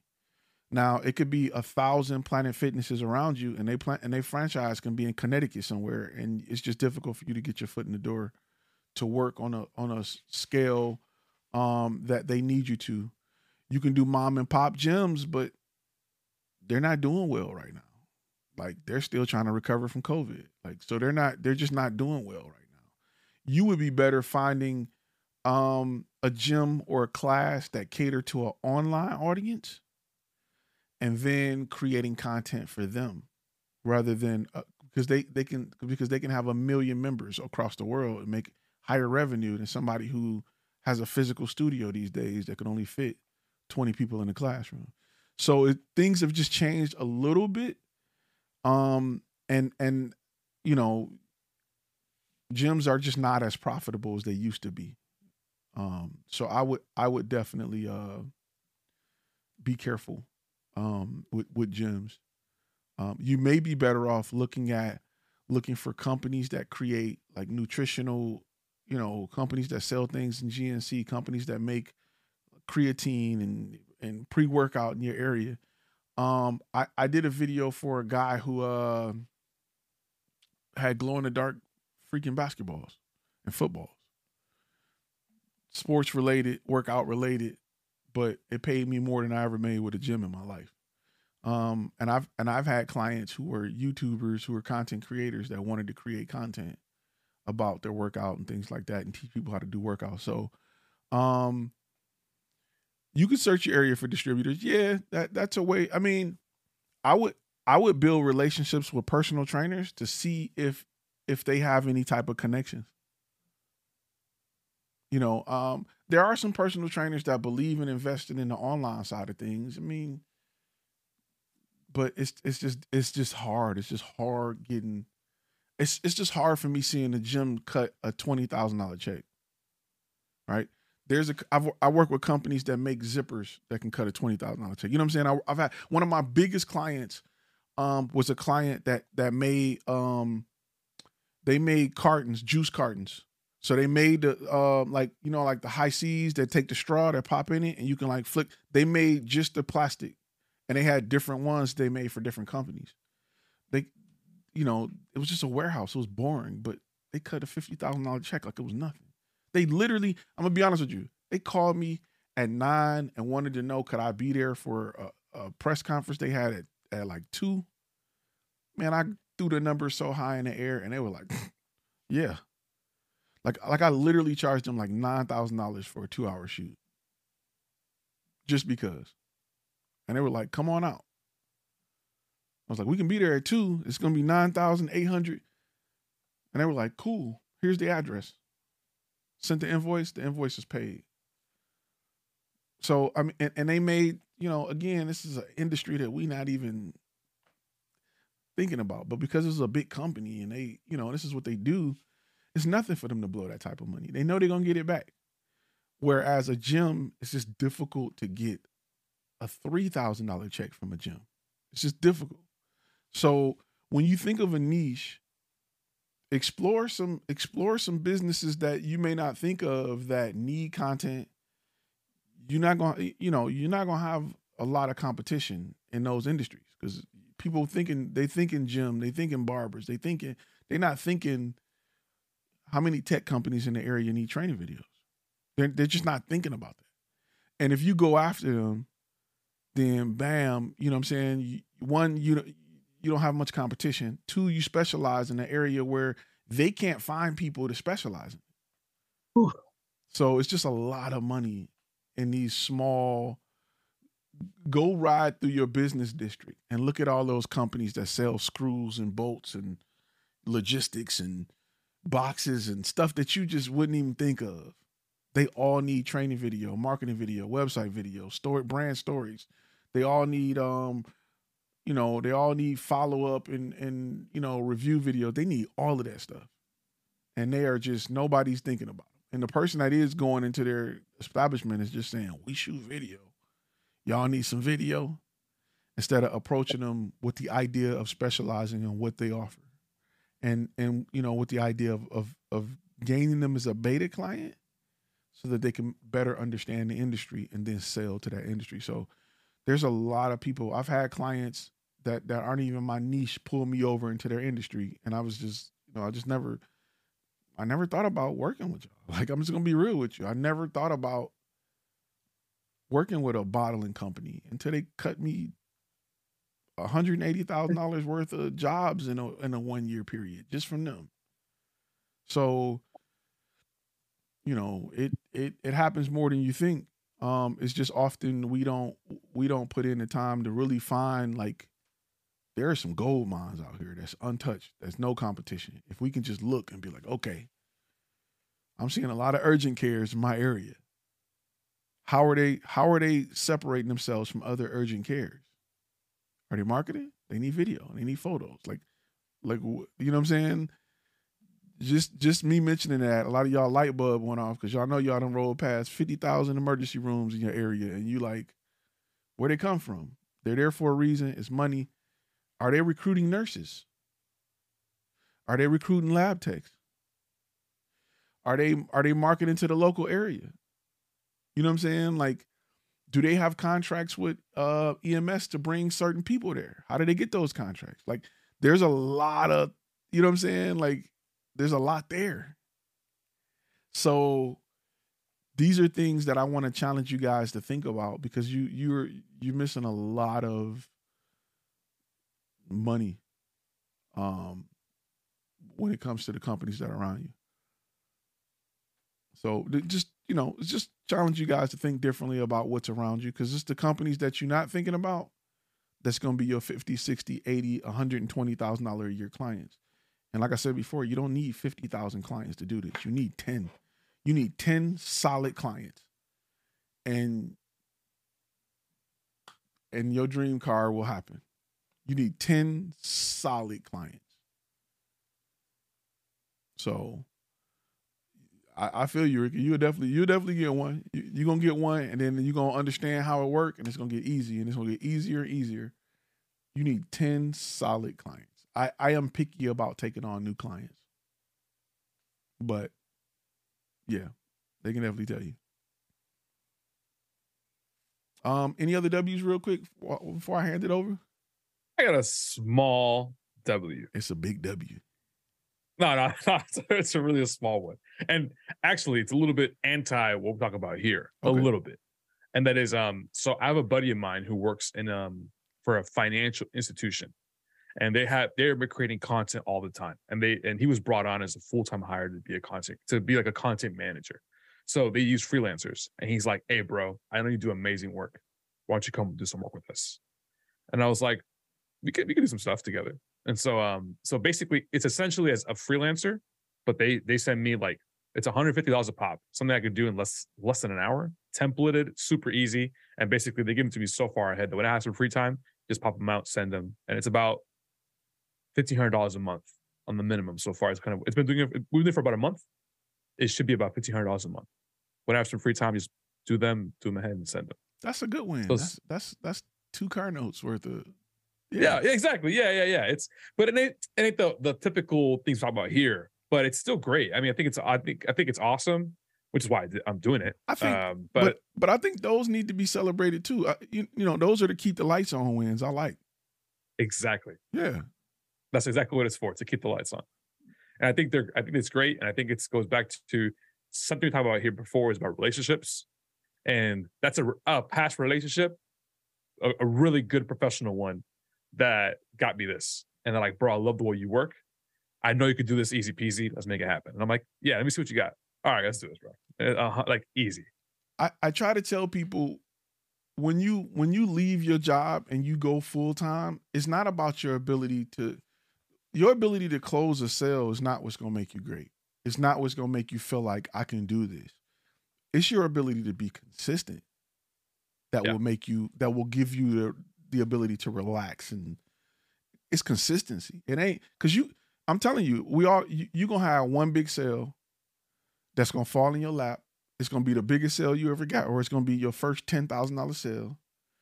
You're going to love it, but you're not to know how to get back there and you're gonna have this ten thousand dollars. You're gonna pay your bills. You're gonna have eight thousand left over, and you're gonna be stuck between: Do I go buy something I want, or how can I put this into getting more of these?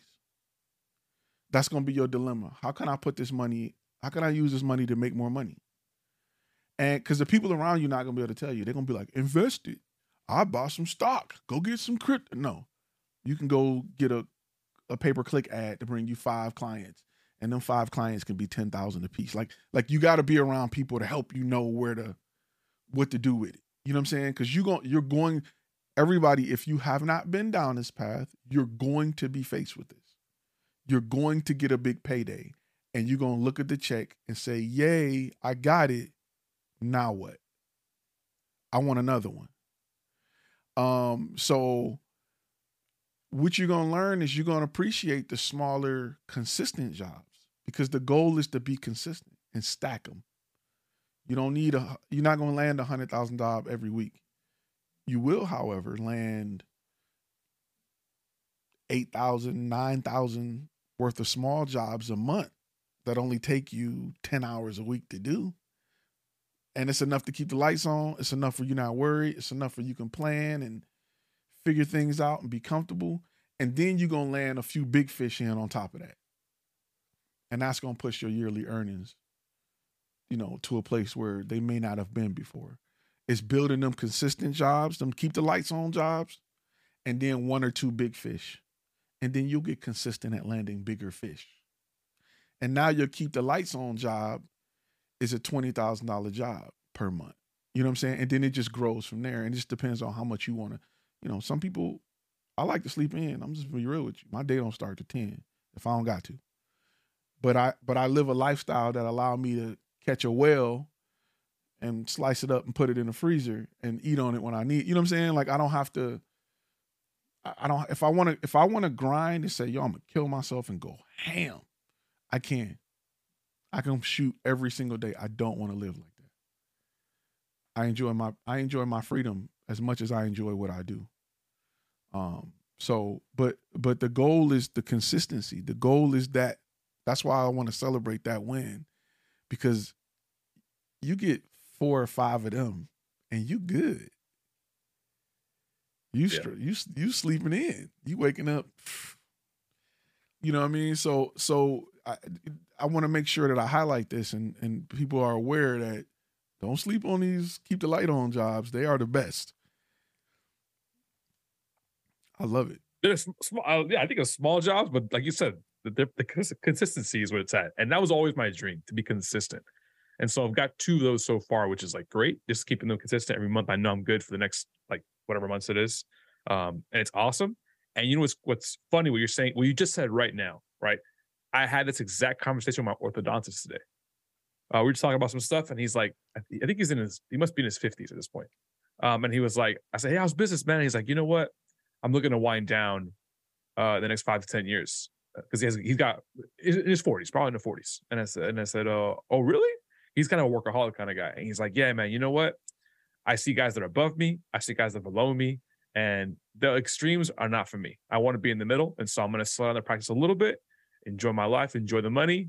I don't have to have all the millions in the world, but I have to be comfortable, great, and I'm gonna go do that.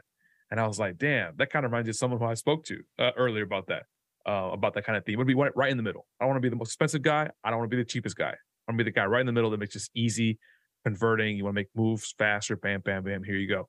And the way he's setting up his like exit from the business is to keep the practice alive, get a new uh, orthodontist, and he just manage the business, and he could just chill out and have a good time and take it easy.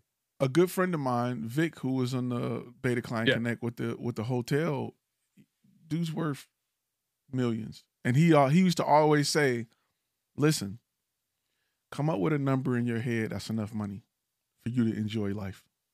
Because if you you'll get addicted to chasing a number, come up with a, a dollar amount that you can just say, okay, cruise control on from here. Right now, you can be this aggressive shark, and that's cool, but wish wish write down your now this dollar amount may change.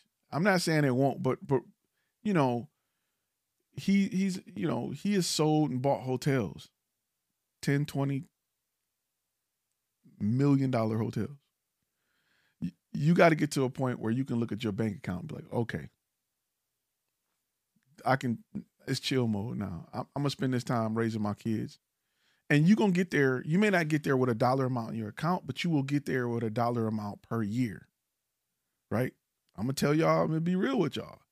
Mine is 300000 if i'm below 300000 i'm i got a problem. If i'm above 300000 i feel comfortable. I'm cool. Now yeah i could probably work another 20 hours a week and double that will my life change between 300000 and 600000 it not that much. I'm I'm driving. I got two of my dream cars in my garage. I'm I'm cool. Like I'm good. Is it other stuff I want? Sure, but is it worth me not sleeping in? Probably not. Not to get not to add car number six. No. I mean I got five. I got five vehicles. Okay. For me to add the sixth car, is it worth me? No. I want to sleep in. I want to go to my kids' football game. I want to show up at every recital, every because that's just that's what it's worth to me. Is you know what I'm saying? I could put in that extra time and shoot and film every. No, I don't want to. This is where I want to be. Now, if I could find a way to do it with less time, then yeah, I'll do that. But you're gonna get to a point where you have um post. That's post, Uncle Sam you're gonna get to a point where you have a number. You gotta, you gotta, you gotta know what that number is. You two things gonna happen. One, you're gonna get to the point where you do six figures and realize it ain't what you think it is. You're gonna do six figures and be like, okay, yeah, taxes. Um, Yeah, for real. you you're gonna be like, this is this is. It was like when you're a kid and you want to be an adult. You you you're an adult now. Pay them taxes. Um, you you're going to get to a point where um you start making money, bills are paid, savings account look nice, and you're like, what do I do with it? I don't know what to I I, I feel like I should be doing something with it. 401k, investments, I should be doing something with it. I'm it's weird looking at it in my account. I'm not used to my account getting to that number. What am I supposed to do with it? You're gonna have a lot of people around you who've never been in that situation giving you bad and stupid advice. Like invest in this crap. They don't can't tell you what to invest in how to invest. They're just telling you to go invest. Or mm, you're to run into a situation where people around you aren't doing what you're doing, and you're to start hearing about everybody's money problems. Everybody's problems. Everybody hurting and need this. You're to, you know, Carlos said he only invest in purple stock. That's what's up. $40 at a time. Um, so you're going to, uh, you're going to be around, you're going to start to outgrow your circle because they not gonna see how you getting this, how you making it, and you're gonna have you're gonna start hearing about their problems. So you got to be around people that's chasing it, that's going after it, that can give you um, educated advice on what to do and what to invest in and where you should be. You know, put money into. You know, I tell you in a heartbeat, put money into copywriting for your website before I tell you to go put money put money in stock. That's just me. You can get that money off. You are the stock, right? Invest in your company. Before I go, I, don't get me wrong. I own stock in a lot of stuff. I just bought some Rivian a while back. Um, but but I, I'm the stock that I invest in most because I know the return I can get off my own money because I am consistent. So these are things that you will get. Uh, it will come. You will grow. Um, but you you gotta. That's why these meetings are important, and you're around like-minded people. Um, and you're not around people who have little dreams, little ideas, and little places. Um, it's important to to to have these conversations and for us to talk about it and be open. And you know, I got a whole section where I posted, literally posted checks from jobs because I wanted y'all to see what a check looked like from jobs. Like I want y'all to see what's out here. I'm not making this up. I can't get to everybody. There's plenty of people on here who can tell you they closing jobs left and right. It's a lot of money out here. We just got to change how we think about going after it, and that's the purpose of Flash Film Academy is to help other people just look at things differently. Because that's all it is. The difference between you and making six figures is just how you look at stuff. It your work ethic is probably good. You probably got enough equipment. You probably got a niche that is of value. We just got to change your approach, your attitude, your approach, and and how you present value and how you understand value. So that's that's what I had to change. I'm, you know, the the the next level of you going to be a different version, and it's not to be about gear. It's to be about this. You know, but um, for me, at least for me, when my back was against the wall and I was catching hell, I think me and uh me and Rodney had a conversation about um literally being a grown ass man crying because you can't figure this out. You know what I'm saying? Literally having your back to the wall, not having success, and as a grown man stepping away from your family and just crying it out. Just I'm talking about the bubble in your nose, that good cry that be like hanging when you got to just let it out because it had like you. Why am I not? Why is this not working for me? I know I'm good at this. I know I can capture that, but you realize that the more you learn, it's a lot of stuff that you skipped over thinking it was about the camera, and it ain't. It's about this. So I've been there. I know what it's like. I, that's that's why I, that whole video. There's a video of the repo man coming for my stuff. I keep that as a reminder. I ducked him. I ran and closed the garage door so he couldn't get it. And when he went around to the front of the house, I dipped out the back with the with the car. So I I've been there. But it took that level of desperation for me to be like, what am I not doing? What am I missing? And I started reading everything because I ain't had no cable. I ain't had no Netflix to watch. I ain't had no no movies to pop in. My my uh Apple Music account was disconnected because that ten dollars a month wasn't worth it.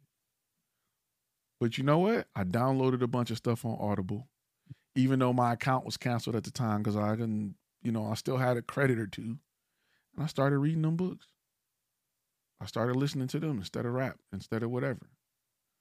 When I had no cable, and that's what got me to to start to move forward, and then it started clicking a little bit, a little bit, a little bit, a little bit, and the sales went from 250 to 500, 500 to 800, 800 to 12, 12 to 2, and it just started it, it, was just little stuff i was changing changing the website to do this focus on that take this like and it, it'll happen and you'll grow and you'll look up and you'll see the path that you've you've taken and you'll realize that what got me here was this.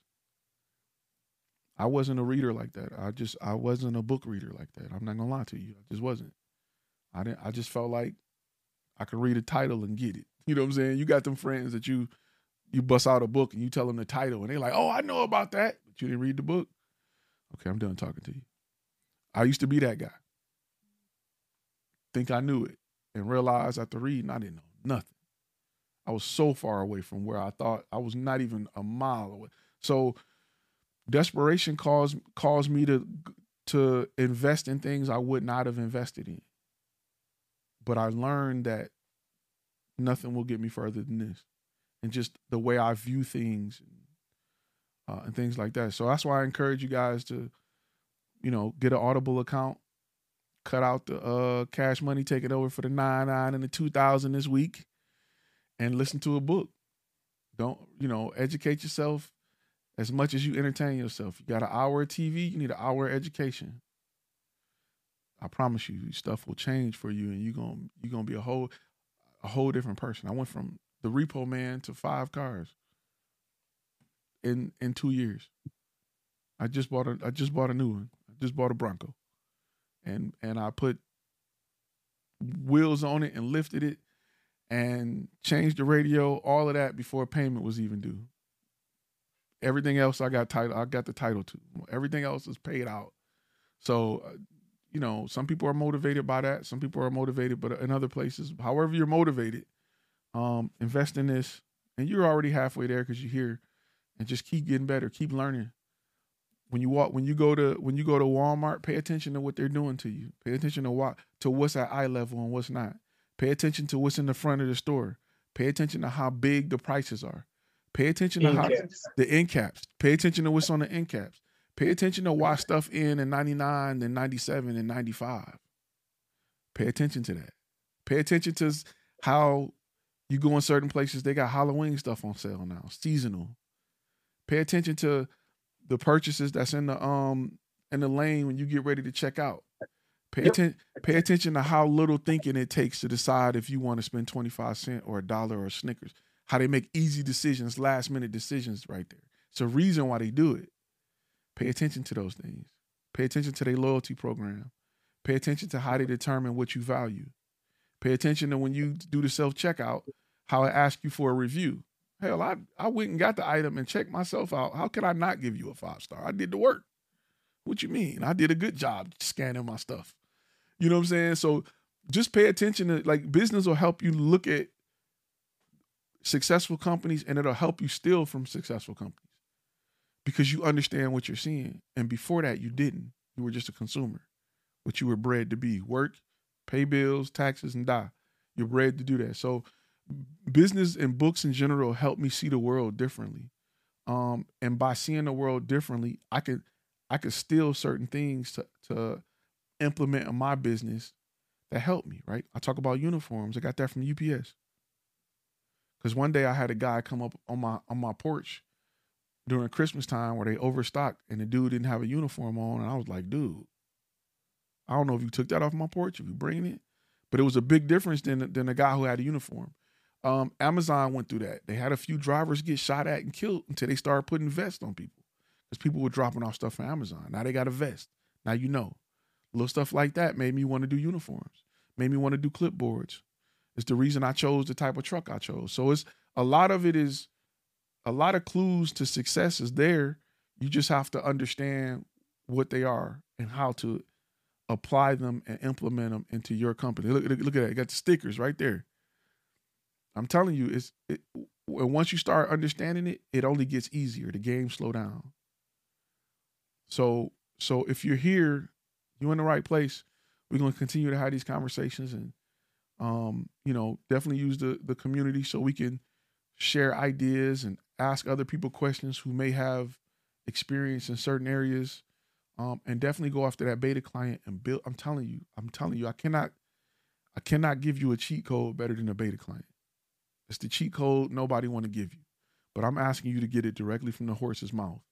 And you have the ability to trade something that that is valuable to that person that don't cost you nothing. And that's your time and you creating content for all the information and all the insider secrets. Do it. It will help you skip grades. It'll help you move forward. Go for it victor uh, I, I, do have a question. Uh, so I've, I'm in this this networking group, this local networking group, and uh, I initially got in there to try and you know number one just to network with the with these business owners, and and really work to try and get kind of talking head, you know, kind of boring videos.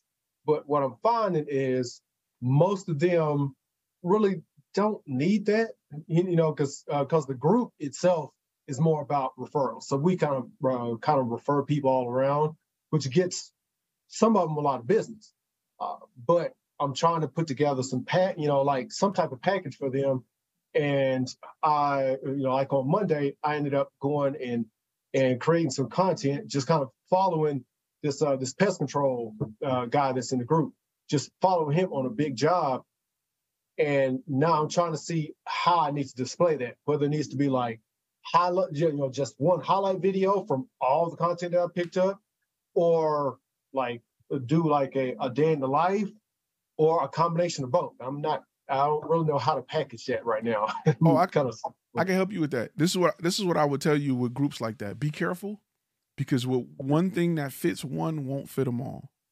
Oh yeah. So so I would and what you you know, I would try to work with a demographic in that area. Like let's say if you just pulled it back to just service industries. Okay, I'm gonna try to work within the niche of service industries.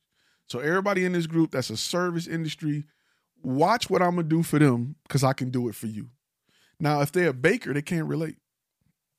If they're not in the service industry, they can't relate.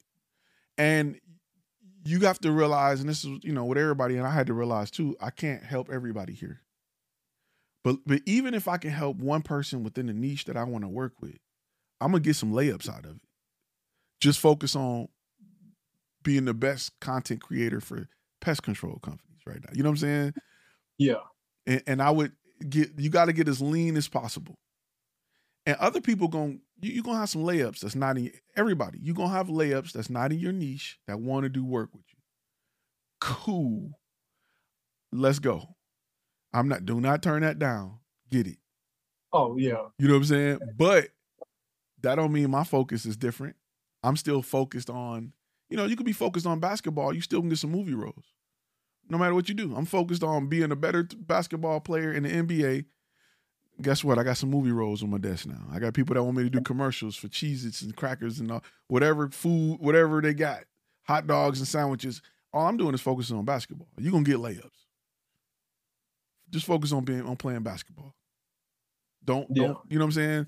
I think that the best way in that situation is li- limit who you help. Plus, when you exclusive, people want you even more. Um, Yeah. and and I would focus on service based industries that make house calls. This is what we do. Could we do something for the bakers and the popcorn companies? I, absolutely, but this is what we do, and I and that's how I would, you know, that's how I would uh would do it. Yeah, well, uh, well, I mean, well, at least right now with the the content that I've already created, I'm trying to figure out what I can do with that. Because granted, I I took my I just kind of posted what I was, you know, kind of BTS on my own profile. I should have posted it on my on my business page, but that was whatever. I saved it so I can do that at another time. But the the main thing was just being able to, you know, what am I going to provide to him coming up? I'm gonna tell you. Uh, I did. I mean, I, I have everything, but I didn't know. I was like, mm, I know I need to get this, but am I going to just do it as a highlight or? Oh shoot, I, I don't know. and that's those are the questions I would have for the beta client. Because I'm gonna ask, I want to know what he value. Do he value a marketing video? Do he value a recruiting video? Do we value referrals? Do we value customer testimonials? What what what brings you the most money? I need to know that so I can charge you the most money. I don't want to I don't want to solve a two dollar problem with a twenty thousand dollar solution. I want to know your twenty thousand dollar problem because I can solve it for ten thousand. I don't want to know a two dollar problem you got. So so those are the questions I'm asking him. What's the most Yeah. important thing? Are you having a problem? What are you having a problem with? What's what's on fire in your life that I can put out? I don't want a nice to have. I don't want to. Well, it would be nice if I had footage. Of, nah, I don't want that. I want to know what's on fire right now. yeah, Is it training people? Is it clients leaving testimonials? Is it do do you are you saying I want more clients that got carpenter ant problems because we carpenter ants we charge them we make a lot of money off of them. They we come out every month. They're big business. My problem is getting more carpenter ant people. That's the problem I want to solve. And that's the only problem I want to solve right now. Because if you're saying that you make a lot of money off them and you need more, If I can solve that problem, you'll pay me a lot of money to solve that problem. People with roaches, you you probably don't make a lot of money off roach calls. Uh, It's cool, but I mean, this is me just I'm asking these questions to know. It you know if termites is where it's at, and people Yeah. gonna spend a lot of money for termites because termites will tear your house up, and you can have a, you know what I'm saying. But if I understand that you as a as a pesticide company want to go after like man, I, it's hurting me that I don't do it. Cool. Let's focus on that and let's build around that. Because if I can solve that problem, you telling me every termite customer paying five thousand a year, there's no way I can bring you five clients at twenty five thousand dollars a year, and I can't charge you ten. So, so I'm I'm just reverse engineering that success by by understanding what they've what what are their pain points because their pain points are going to be tied to what they value. Mm-hmm. You know what I'm saying? I can give you a Corvette and you live in Alaska. You'll look at me like I'm crazy. It's free Corvette. I can't drive it. What I'm I'm gonna drive it for three months out of the year? I'm gonna put snow tires on it. Give me a truck. You know, you you a glass of water in the middle of the ocean, glass of salt water at that. You, you know what I'm saying? Thinking that you helping somebody or so it's just it's just about asking them about what they value. I I challenge everybody here to ask your beta client what what do they value? What's on fire in your life right now? We we all got ten dollar problems, and we all got two thousand dollar problems right now. That somebody came to me with a two thousand dollar problem, and they sold it to me for one thousand to fix it. I may jump on it. I'm gonna swipe my card. On the other hand, I don't want somebody convincing me that I need widgets and I need to spend five thousand dollars a month on a widget. What the hell is a widget? I don't need. Don't don't tell me about a problem I didn't know I have. Tell me about Mm. something I know I got. You know what I'm saying? Help me overcome something I know I got. You know what I'm saying? Yeah. So so those are the questions I'm asking a beta client. What are you having problems with? Even if you don't think video can solve it, let me figure that out. Yeah. Wh- what is your biggest problem in business right now? What do you wish you can do more of? Where do you want to be? Let me figure out how to get you there. You know what I'm saying? Because sometimes they could be, I want a bigger staff. It may not be they want more clients. I can't handle the clients I got. I, I want a bigger staff. I want a way to collect money to for with clients while I'm working. Cool. Let's create a video walking them through your your your CRM so that they can go in and make payments. Let's create a video so we can set them up on a monthly payment. And they can do it from their end, and all you got to do is send a link. We got an explainer video walking them through setting up their account. Cool. Well, wow. Uh 300% more people set up their account online this month over last month. That's 300% more money you making per month coming in. So th- those are things that it, it just come from asking the beta client and getting just, you know, having a heart to heart saying, how can I help you? What do you, not even, I'm gonna be honest with you. I don't even always go in with the how can I help you attitude. I go in with what's the, what problems are you having? What, because I want to know what you value, right? I'm, I'm telling you, there's two dollar problems and twenty thousand dollar problems. You better get to them twenty thousand dollar problems. If you want to sell twenty thousand dollar videos and, and photography, you better find a twenty thousand dollar problem. Everybody got them. In your life right now, you got a twenty thousand dollar problem. Whether it's more room, more house, more car, you got a twenty thousand dollar problem right now. If somebody came in to solve that problem for ten thousand dollars, you will find a way to get the money. Twenty thousand dollar problem could be a heart transplant. You're gonna find a way to get the money. It can be whatever. You're gonna find a way to get the money. Your car breakdown, you got to get to work. You're gonna find a way to get the money. Now businesses don't work like we work. They got money. They just gonna solve it. So it's just it's just thinking about it. You know what I'm saying? When you're working with beta clients, that's what I'm looking to discover. More than I, I don't even care. They're like, I want video for this. We would love to get pictures for that. I don't care. I care about your problems. I want to know. I don't want to know what's because you got to be careful because beta clients will get you, know that you're hungry, treat you like a starving artist, and throw a bunch of nice to haves at you. It's nice to have. It would be nice to have a video on our website. He's here. He doing it for free here. It would be nice to have stuff on our Twitter. Here, I don't care about that. I want to know what's on fire. I want to know about the biggest problems you have and let me figure out a way to solve those problems. Now you are very valuable. And when you walk in front of the next client and you say, Our client had this problem, do you have that problem? All them cats gonna be like, Yeah, this is how we solved it. We can do it for you. Sign up here. Let's go. Now you selling popcorn at the movie theater. You're just getting bread. So uh, it's just a different way of thinking. I wouldn't have got there without reading books because I too was filming and then trying to think of what can I do with it instead of saying what what do you what's what's on fire. Now now I got the emergency room approach. And when my phone ring, somebody bleeding out. They need me. Sign this contract and I'm there. Pay your retainer, we'll save your life. So that's just what I'm on. But anyway, I don't keep y'all too long. I'm, I'm, gonna let y'all chop it up. Uh Victor, I'm handing over to you. All right, all right. I'm, I'm gonna give you the I'm gonna give you the reins, and uh we're gonna do this every week. Um, man, we got a lot of stuff coming. We ain't gonna talk about it. I'm just gonna I'm just gonna punch y'all in the throat. I'm just gonna uppercut you. Up, up, down, down, left, right, left, right. BA select start. What game is that from? Who know? Contra. Thank you, my man. That's my boy DNC. Got you, bro. I got you.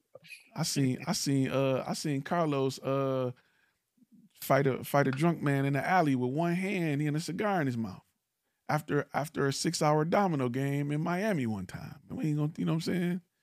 Whooped the man so bad I almost had to jump in and help the man. That was bad with one hand.